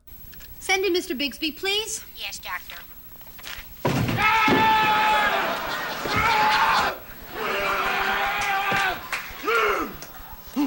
Mister Bigsby? So there's not a lot of uh, audio gold uh, for a uh, podcast to use as far as clips, because this was John Candy, physical comedy at its best. Uh, as the Incredible Bulk, he destroys the office, uh, after being calmed down by Andrea Martin, who plays the therapist, and, and then she tries to get to the root of the problem as John Candy, as the Incredible Bulk. And, and keep in mind, he is like giant green with ripped clothes, so he is starting to act out his frustrations like a game of charades. He's carrying a briefcase to show her he goes to work, uh, talking to people at the office, mixing together a bunch of chemicals, if you know the Incredible Hulk story, and a bunch of different sources, and then he drinks it, and then he convulses and turns into the Incredible Bulk. Pants ripped, he's green, et cetera, obviously angry. Sits down, and then our Andrea Martin gives him her diagnosis. You were a briefcase repairman, and one day you began to feel very depressed about your unresolved adolescent sexual tensions. So you went home, you made yourself a very dry martini, and uh, somehow you got hold of a rotten olive and it made you sick. Is that substantially correct?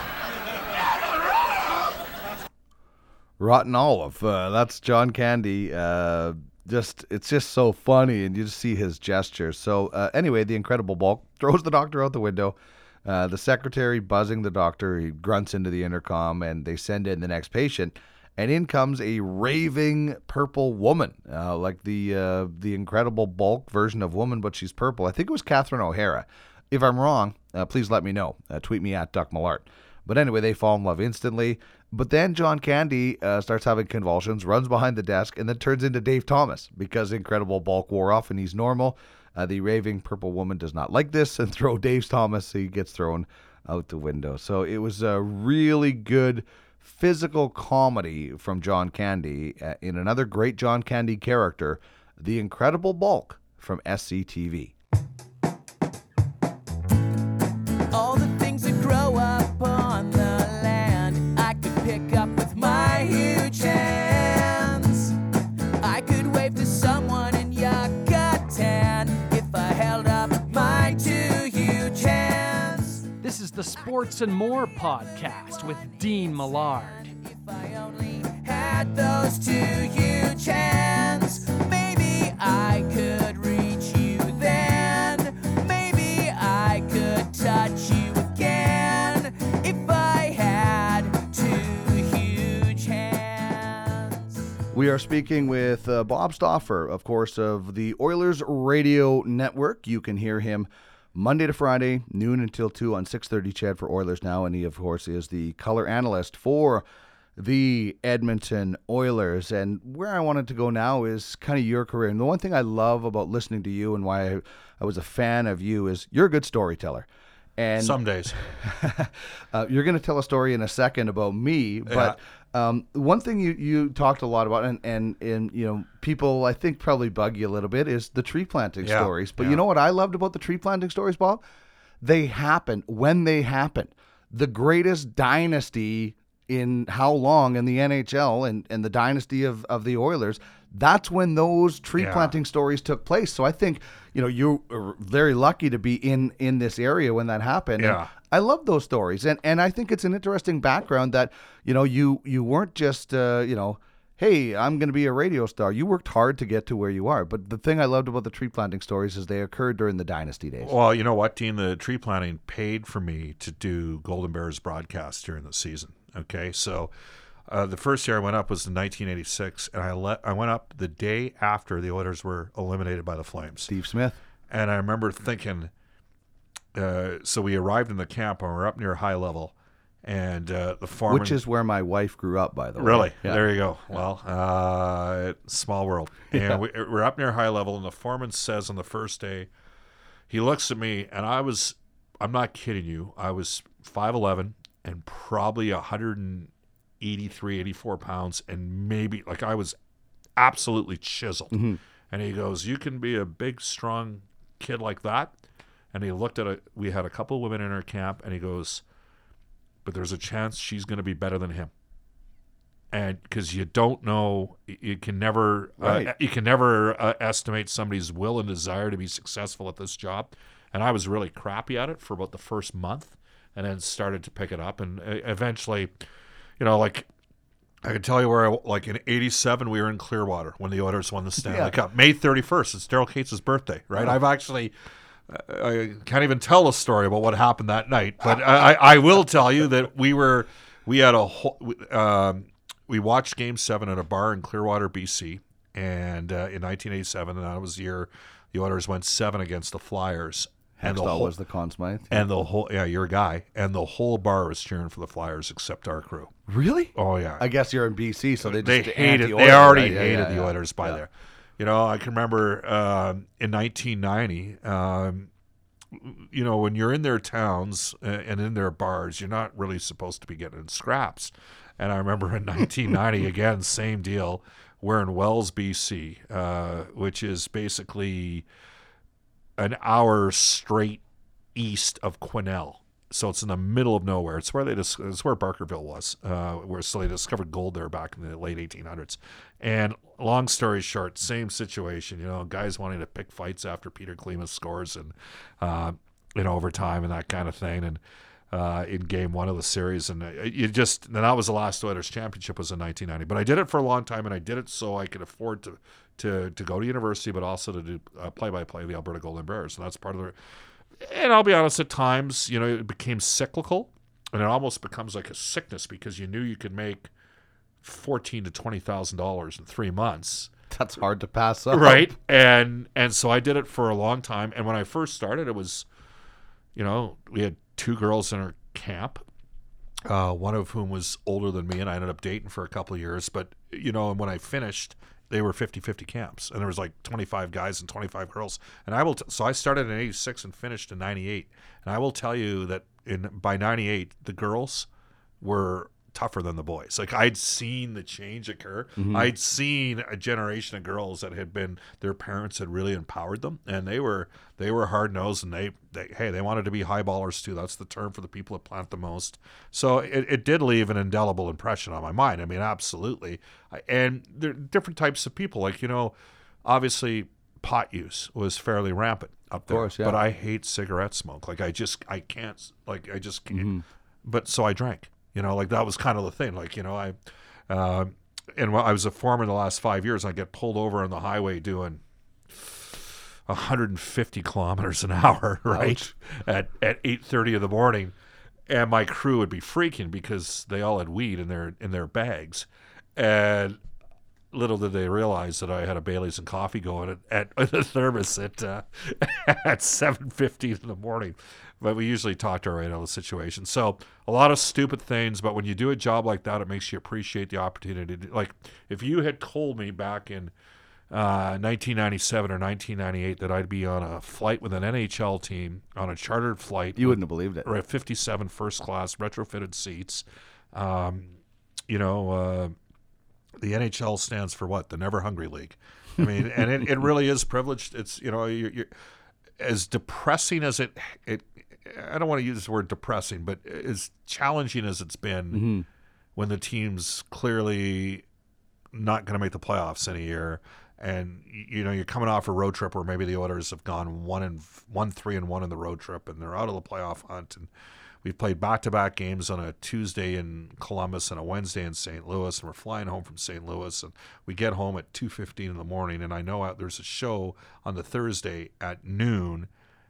And I got to be the guy there to do that show because I got to deal with the frustration and the exasperation of the fans. Like in my mind, that's part of it comes with the territory. So I just remember back. There's lots. There's guys that work in the oil patch that aren't sure if they're going to have work. They're right. trying, trying to raise families. There's guys that are good broadcasters that aren't working full time. And so I, I, I just remember back to how badly I wanted it when I was working up north, right? And and so that's part of where it comes. And I mean, there was stupid, goofy stuff. And I mean, these people were. For the most part, really socially liberal. Okay, okay yeah. Like, really socially liberal, right? So, uh, actually, the first year I went up, we were, we, there was a lot of a lot of Alberta guys, but a lot of the years, it was it was like, you know, a bit of a hippie commune, but I was there to make money. Yeah.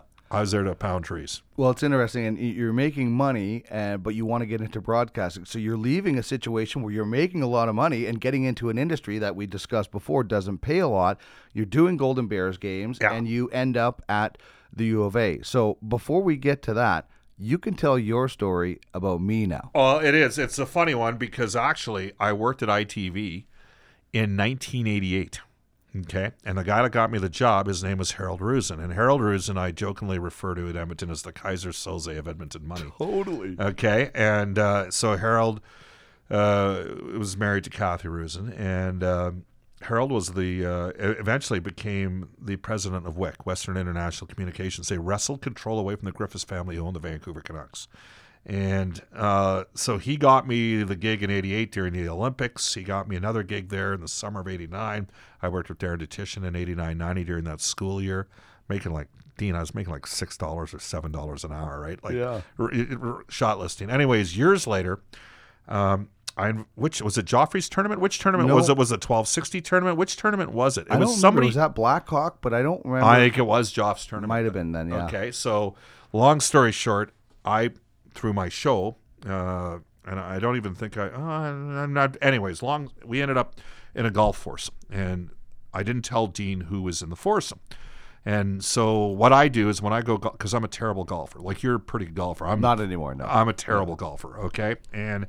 But if you want to have a couple of Baileys and coffee early in the morning, you're the guy. I'm your guy, yeah. right? I, and my deal is I drink in the first nine and then don't drink in the next nine hol- holes, right? Just drink water the rest of the day. And um, so I had two guys there, a guy named Phil Shuchuk, who was kind of, he was my next door neighbor when I was nineteen, twenty. He was kind of a mentor. He's the one that introduced me to Rosen. And, and then Harold Rosen. And Harold had left T V after Wick was sold to the Aspers, yep. and, right? And uh, their timing was very good. They maximized yeah. like most of their business. And he'd started a company called C C I Thermal at that stage, and Phil had gone to work as his uh, labor negotiator. So Phil had, used to work with. So we flipped uh, who was going to sit with who. And at one point, uh, Dean Evermata says, "You are, hey, I'm on." Uh, and I just, I just recall a conversation. Uh, you asked Harold. You said, "So, uh, Harold, uh, what do you do?" He goes, "Well, I'm in now. I'm in infrared te- technologies." And Harold goes, "Well, what do you do, Dean?" And you said, "What did you say?" You said, "Yeah, I said I work at uh, Global. Uh, I'm a, a sports anchor." And uh, and then Harold said, "Well, I used to be in T V." And what did you say? I said, "Oh, were you a camera guy?" And he said, "No, no, no. I hired the camera guy." He goes, "I was the I was the president of Wick. like, like I, I was." The, but he's so unassuming that you would not. Yeah. Listen, the, the the richest people don't have to tell don't have to show off how right. rich they are, and he is very unassuming. Kaiser Sose is a great uh, money talks, wealth whispers, right? That's and, right. Yeah. And you know what? He was on the E I G, but he didn't make me feel like an idiot for saying. Oh, no, no, we no. had a good laugh. I'm like, yeah. that's the thing. Like some guys might be offended that you don't know who they are. Yeah. Uh, yeah. Money talks, wealth whispers. Um, they won every deal that they ever made along the way. They used to own the Oilers when Doctor Allard owned the team in the W H A days. Um, and Kathy was the first female M B A grad from the University of Alberta. So she's a brilliant woman. And uh, Harold ended up selling C C I Thermal about two years ago for two hundred fifty-three million dollars. So good investment. T- yeah. yeah. T- tidy little pickup. But uh, it, it was, I, I still laugh. I, ta- I, I go for lunch probably twice a year with Harold and uh, and Phil, and uh, you know the, Harold was on the Eskimo board for a number of years. He was also uh, with the Edmonton Investors Group. I know he sees Daryl Cates down in Palm Desert during the uh, mm-hmm. uh, during the winter, and a uh, real bright guy. Yeah, he was he was a really nice guy, yeah. And Phil was a fun guy to Phil's hang out a, Phil, with. That Phil was too. Always a crazy guy. So uh, let's get back to your career now. So you you're doing the U of A games, and then you end up uh, working at sports information. Yeah. And and the first contact I had with you was you calling me at Global to say, the Kodiaks aren't the Bears. The Golden Bears are the Bears. And I didn't know who you are, so I asked Johnny and K K over at Global, yeah. and they're like, oh, it's Bob, because, you know, yeah. you, you you have a great relationship with John. But your passion for the U of A... I'll never apologize for that's, it. That, and you, nor should you. Yeah. We, uh, you know, I what I wanted to do, you know, at that time, you guys still had the, the half-hour show. And so you did twenty-two mm-hmm. minutes of sports each night. We had to be on that show, you know, and... Um, with the university, you know, I did the games eighty-nine and ninety-two for the U of A, and then started doing the games again in ninety-eight, ninety-nine, uh, and then ninety-nine, two thousand. And I remember um, basically they came, uh, got business guy named Dean Hingle said, we're looking at making a change with our S I D position. Uh, we know you can write, because I was writing like in Sports Scene, and I was doing, uh, I they're like, if you can sell Golden Bears on campus radio, you know, come help us out. Now, the one thing is that was right at the start of uh, websites. Okay. So the but there, you know, I love I love the university, and I was still working behind the scenes with Molestar. John Sexsmith had got me that back in ninety-six when he went uh, full time with Global, and or I guess back then I T V, and yeah, because it was two, I think two thousand, two thousand and around there was when they switched over. Um, so. You know, I became the sports info guy and the broadcast director for the team. And my philosophy was I needed to integrate other guys, and because uh, I believe in sharing. Unlike this podcast where it's been way too much me. But uh, no, like I, and so we, initially I asked John if he wanted to be involved with football, and he, just for personal reasons, he didn't at that time. Then we brought in K K, you know, Kevin Karras, to do some football with us. And then we eventually brought you in to do uh, hockey in about oh three, oh four. Um, I know you went to Fredericton with us that year, and you quickly, crazy story. Bears lose in overtime. Dad with his eight-year-old son, and and they had us positioned right in the crowd, so that was our broadcast booth. Turns around, gives us the double fingers. I can say it on here, but I'm not going to say it. Yeah. Bleep you, go the bleep home, Alberta. Yeah. They did not like us. You know, or, what? Uh, you know, Albertans in general. Oilers lost game seven to Anaheim. Uh, the game five loss, second toughest loss was that of day? My broadcast career. The toughest was watching. The Bears were undefeated that That's year right. in oh four. You know, they were thirty-nine oh two going into that game. And the guy in net is Dustin Schwartz, Dustin now, Schwartz, now the yeah. goaltender. And he had a tough game. He, like he says, I only gave up three bad ones. I'm hard on goalies. I'm like, you Dustin, are, yeah. Dustin, you gave up four. I'll say two.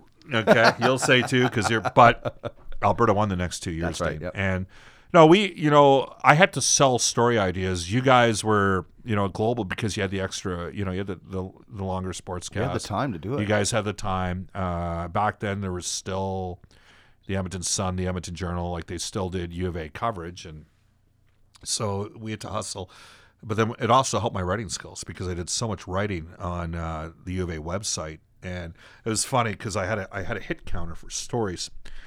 And about two years in, one of the uh, women's teams said, like, this, you know, take the hit counter off. And I knew exactly why she didn't want the hit counter on there because, you know, every Golden Bears hockey story had five thousand. Right. Uh, right. But anyways, uh, now it'd be much closer just because, you know, and we treated each team equally. We went alphabetically by sport, conference, and then non-conference. So nobody could say we you put football and mm-hmm. the fall at the top and men's hockey. No, we, we listed it, and we you know we wrote the same amount for all the women's teams as we did for the men's teams. They knew it when I left. Like, they knew that this was as good. And the other thing is, Dean, where were they going to get a guy who, you know, because I started doing the radio show in oh two, but really in oh three, oh four. Where were they going to get a guy that would talk about their product on the air as much as I did, right? Because I did in the, the two, in the drive in the drive for five know. years. Yeah, for five years, you know. So. Uh, and, and I got a bit of that from John Short. You know, I mentioned listening to Wes and listening to Rod and Brian, but also to John. And John, I remember one day John had Wayne Gretzky on after a game. Then he had Warren Moon on. And then he had wow. Don Horwood.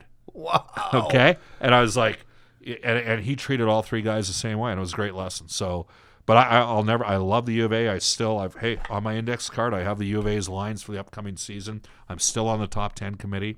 I see about four games a year. They have a great program. But you watch games online when you're on the road. Yeah, you know, and I'll text Dustin, and he's calling the games. And, yeah. You know, I it w- will be Friday night in New York. It's like, I'm, I'm going to tell you right now, we're the second week of the year, we're in New York, and we got Tuesday, Thursday, Saturday. And I know Friday night I'm going to be watching the Bears online. There you go. Because I, I, I care about the team. Uh, I care about the Oil Kings, too. Like, we own the Oil Kings in Bakersfield. But the U of A is a little, it's a little bit different because, you know what, at the end of the day, those guys are gauged by one thing, whether or not they win. And it was, you know, that was you before you really blew up. You went into talk radio and yeah. you had a lot of success. And, you know, people might not realize that you were not an employee. At that time, the, the radio station was Team twelve sixty. Yeah. And the only employees were Bryn and Jake in, in the morning. Everybody else that wanted to do a show, like we ended up doing the Pipeline Show, we would buy the airtime. And you turned that into a tremendous amount of success, and it's led you to now working for the team that you were watching in Clearwater, B C in Game seven. I, You're working for the team you grew up idolizing. Your, it's your childhood favorite team. Yeah. It's been amazing. So, um, you know, like you said before, you're like, yeah, I, I got lucky too. Like, that's that, that, like, you know what? It doesn't matter if it, we're talking about a player. I mean, okay, so the one percent, Connor McDavid, he didn't get lucky. He's just that damn good. Right. The Oilers got lucky with Leon Draisaitl.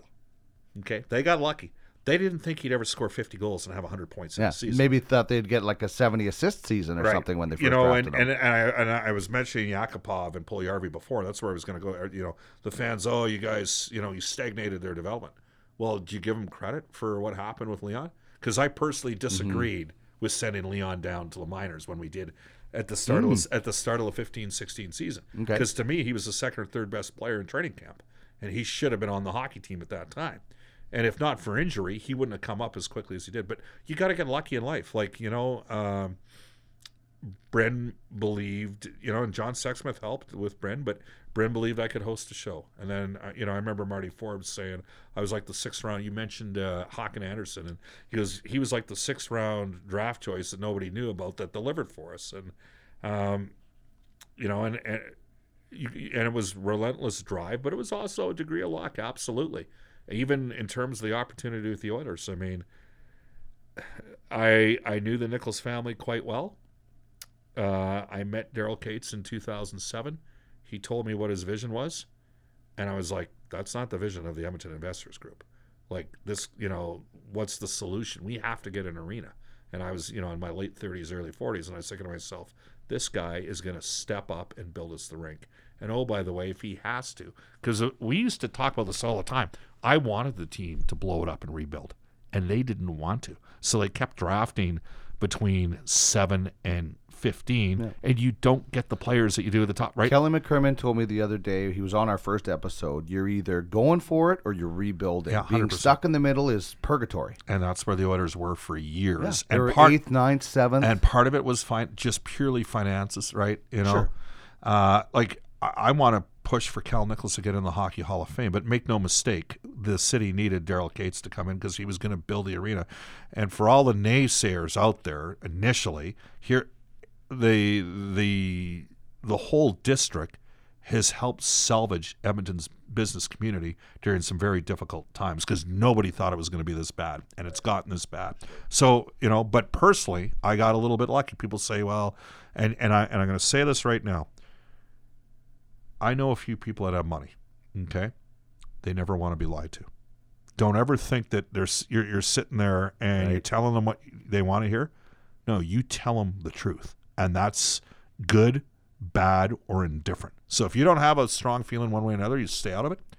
But, it, you know, and if you really believe in something, like I really believed in Ryan Nugent-Hopkins as a pick in mm-hmm. two thousand eleven, and I really believed in Leon Draisaitl in twenty fourteen. And I shared that with everybody from top to bottom in the organization, okay? Well, the one thing you're not is a yes man. No, and, like, and if you listen to our broadcasts, there is a different tone on our broad. Like, when we're not playing bad, you, I don't sit there and sugarcoat it, and we have to have transparency on the show, which is why I read the negative text directed to me. I don't want to ever. Right. I don't ever want. And the other thing is, you know what? Pe- then people, you mentioned on Twitter, then people stick up for you as well. Mm-hmm. The other thing is, when you do work for a club, like you talked about Twitter, I never engage negatively with people, especially other media guys. Like, it's just, you can't win playing that game. It just looks bad. You know what? Uh, do you watch uh, Game of Thrones? I did, yeah. Okay.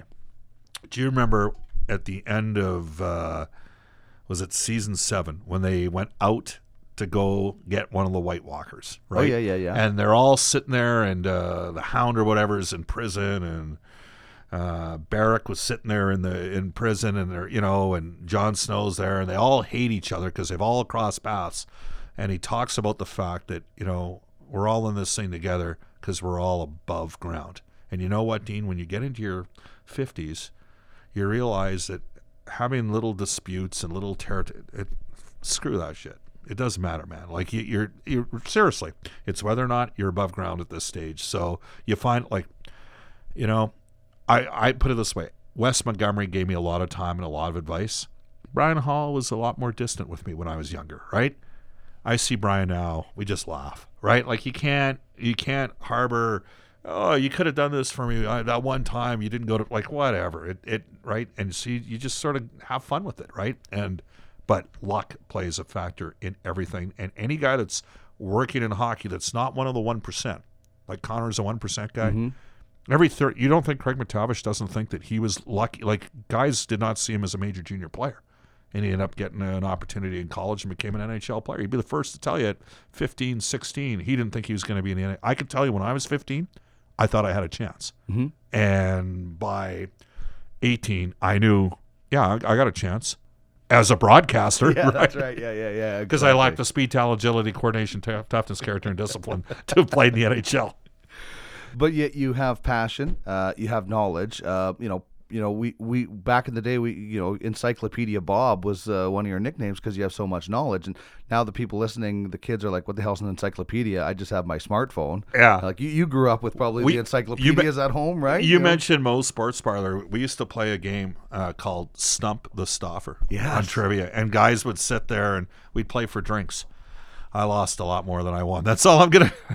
But you got the knowledge no, and the no, passion I, and the drive. Oh, oh yeah. No, and, and, and you need that to be and, long-term success in broadcasting. Because this business can grind you out. Oh, like yeah. It can it can yeah. wear you down. Oh, yeah. No, there's... And you got to have luck.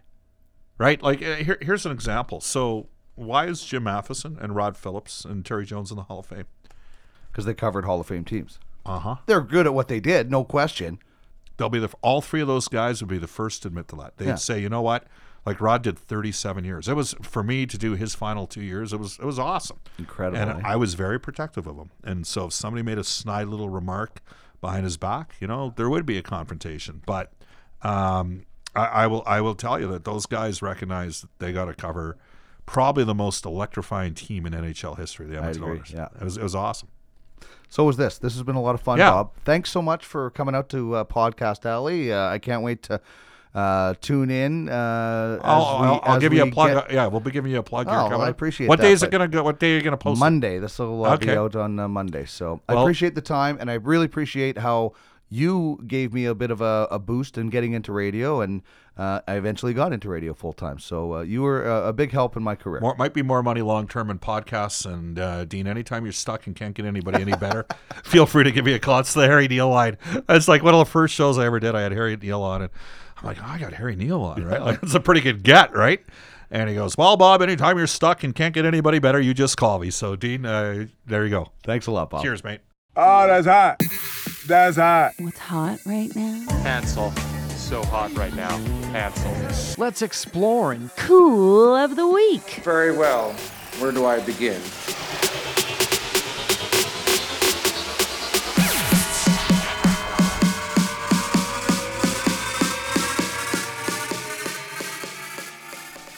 So cool of the week is uh, something that uh, hopefully will be hot uh, with some nice weather. Uh, talking beach volleyball at Northlands Park this weekend for the one hundred fifty thousand dollars Edmonton Open as part of the F I V B World Tour. fifteen hundred tons of sand being dumped into the former horse track where there will be beach volleyball action. On the women's side, Canada will be well represented. Sarah Pavin, Melissa Humana Paradis are world champions. They've booked their ticket to the twenty twenty Tokyo Summer Games, so they'll be they are the number one seed in the world. Uh, the Alberta Golden Bears will be represented. Uh, star Ben Saxton and his partner Grant O'Gorman are on the men's side. They're looking to get their spot in Tokyo. ninety teams, twenty-five countries, qualifying on Wednesday, Thursday, pool play Friday, medal round Saturday, finals Sunday. Qualifying is free. Tickets required for Friday, Saturday, and Sunday.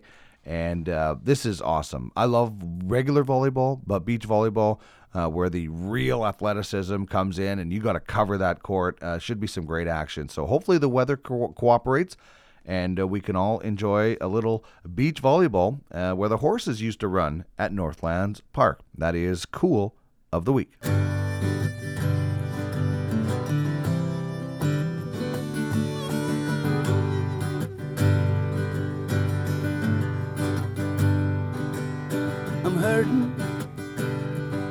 In this long and dark double wide.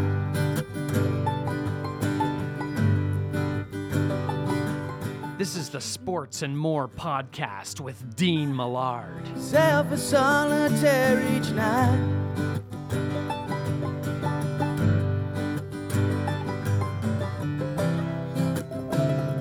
But I got time. Figure out where I am. Why you went. And I'm drinking. Awesome stuff from uh, Sweet Bejesus. Uh, I Got Time uh, from their Policeman's Creek album. You can get that on Apple Music. Uh, finally, we wrap up with the Obscenely Rich List, and this is just stuff that I would do if I was obscenely rich. Uh, I've talked about opening an all-Western movie theater just because I love Westerns and I can go. And I got a bunch of ideas. Uh, this is based off my dad and I, and my mom uh, a lot of times too, traveling together and trying to pass the time with what we would do if we won the lottery. So if I become obscenely rich, I am going to watch or play a sport on every continent in a one-month span. Asia, Africa, North America, South America, Antarctica, Europe, and Australia. And you're obviously going to plan it around uh, the different events. And like I said, watch or play, because I don't think there's a whole lot of sporting events you can watch in Antarctica. But if you bundle up, you might be able to have a hell of a street hockey game in Antarctica. So I think I'd definitely be doing that. Uh, obviously, uh, there's uh, North American, South American sports. Um, in, in Europe, it's endless. So you know, you could plan it around uh, the British Open, maybe. Uh, you could plan it around a World Cup, if that's going on, or a Champions League, whatever. Um, there is so much to do.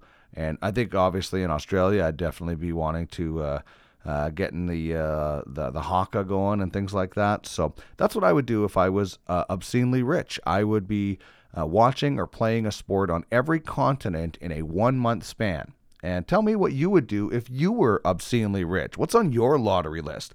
Uh, shoot me a text at Duck Millard, or shoot me a tweet at Duck Millard. And that's going to wrap things up for us on episode nine of Sports and More. Really, really thank you. A big thank you goes out to Bob Stauffer for spending uh, a portion of his Saturday with me. Uh, check him out uh, if you haven't already. Uh, noon till two on six thirty C H E D Oilers Now. And of course, when the Oilers fire back up, he will be the color analyst on the Oilers Radio Network, hoping for a better season. Thanks so much for joining us. Enjoy your week. Hopefully it's sunny wherever you are. Playtime is over. Then the snow came down. I smiled, you frowned.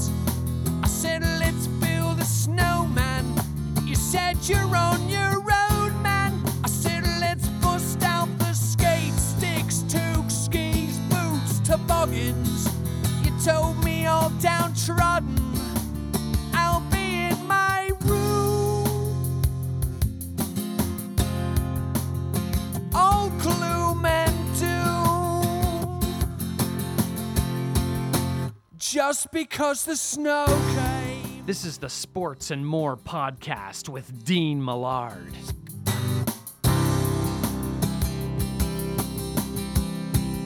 The day before the snow came.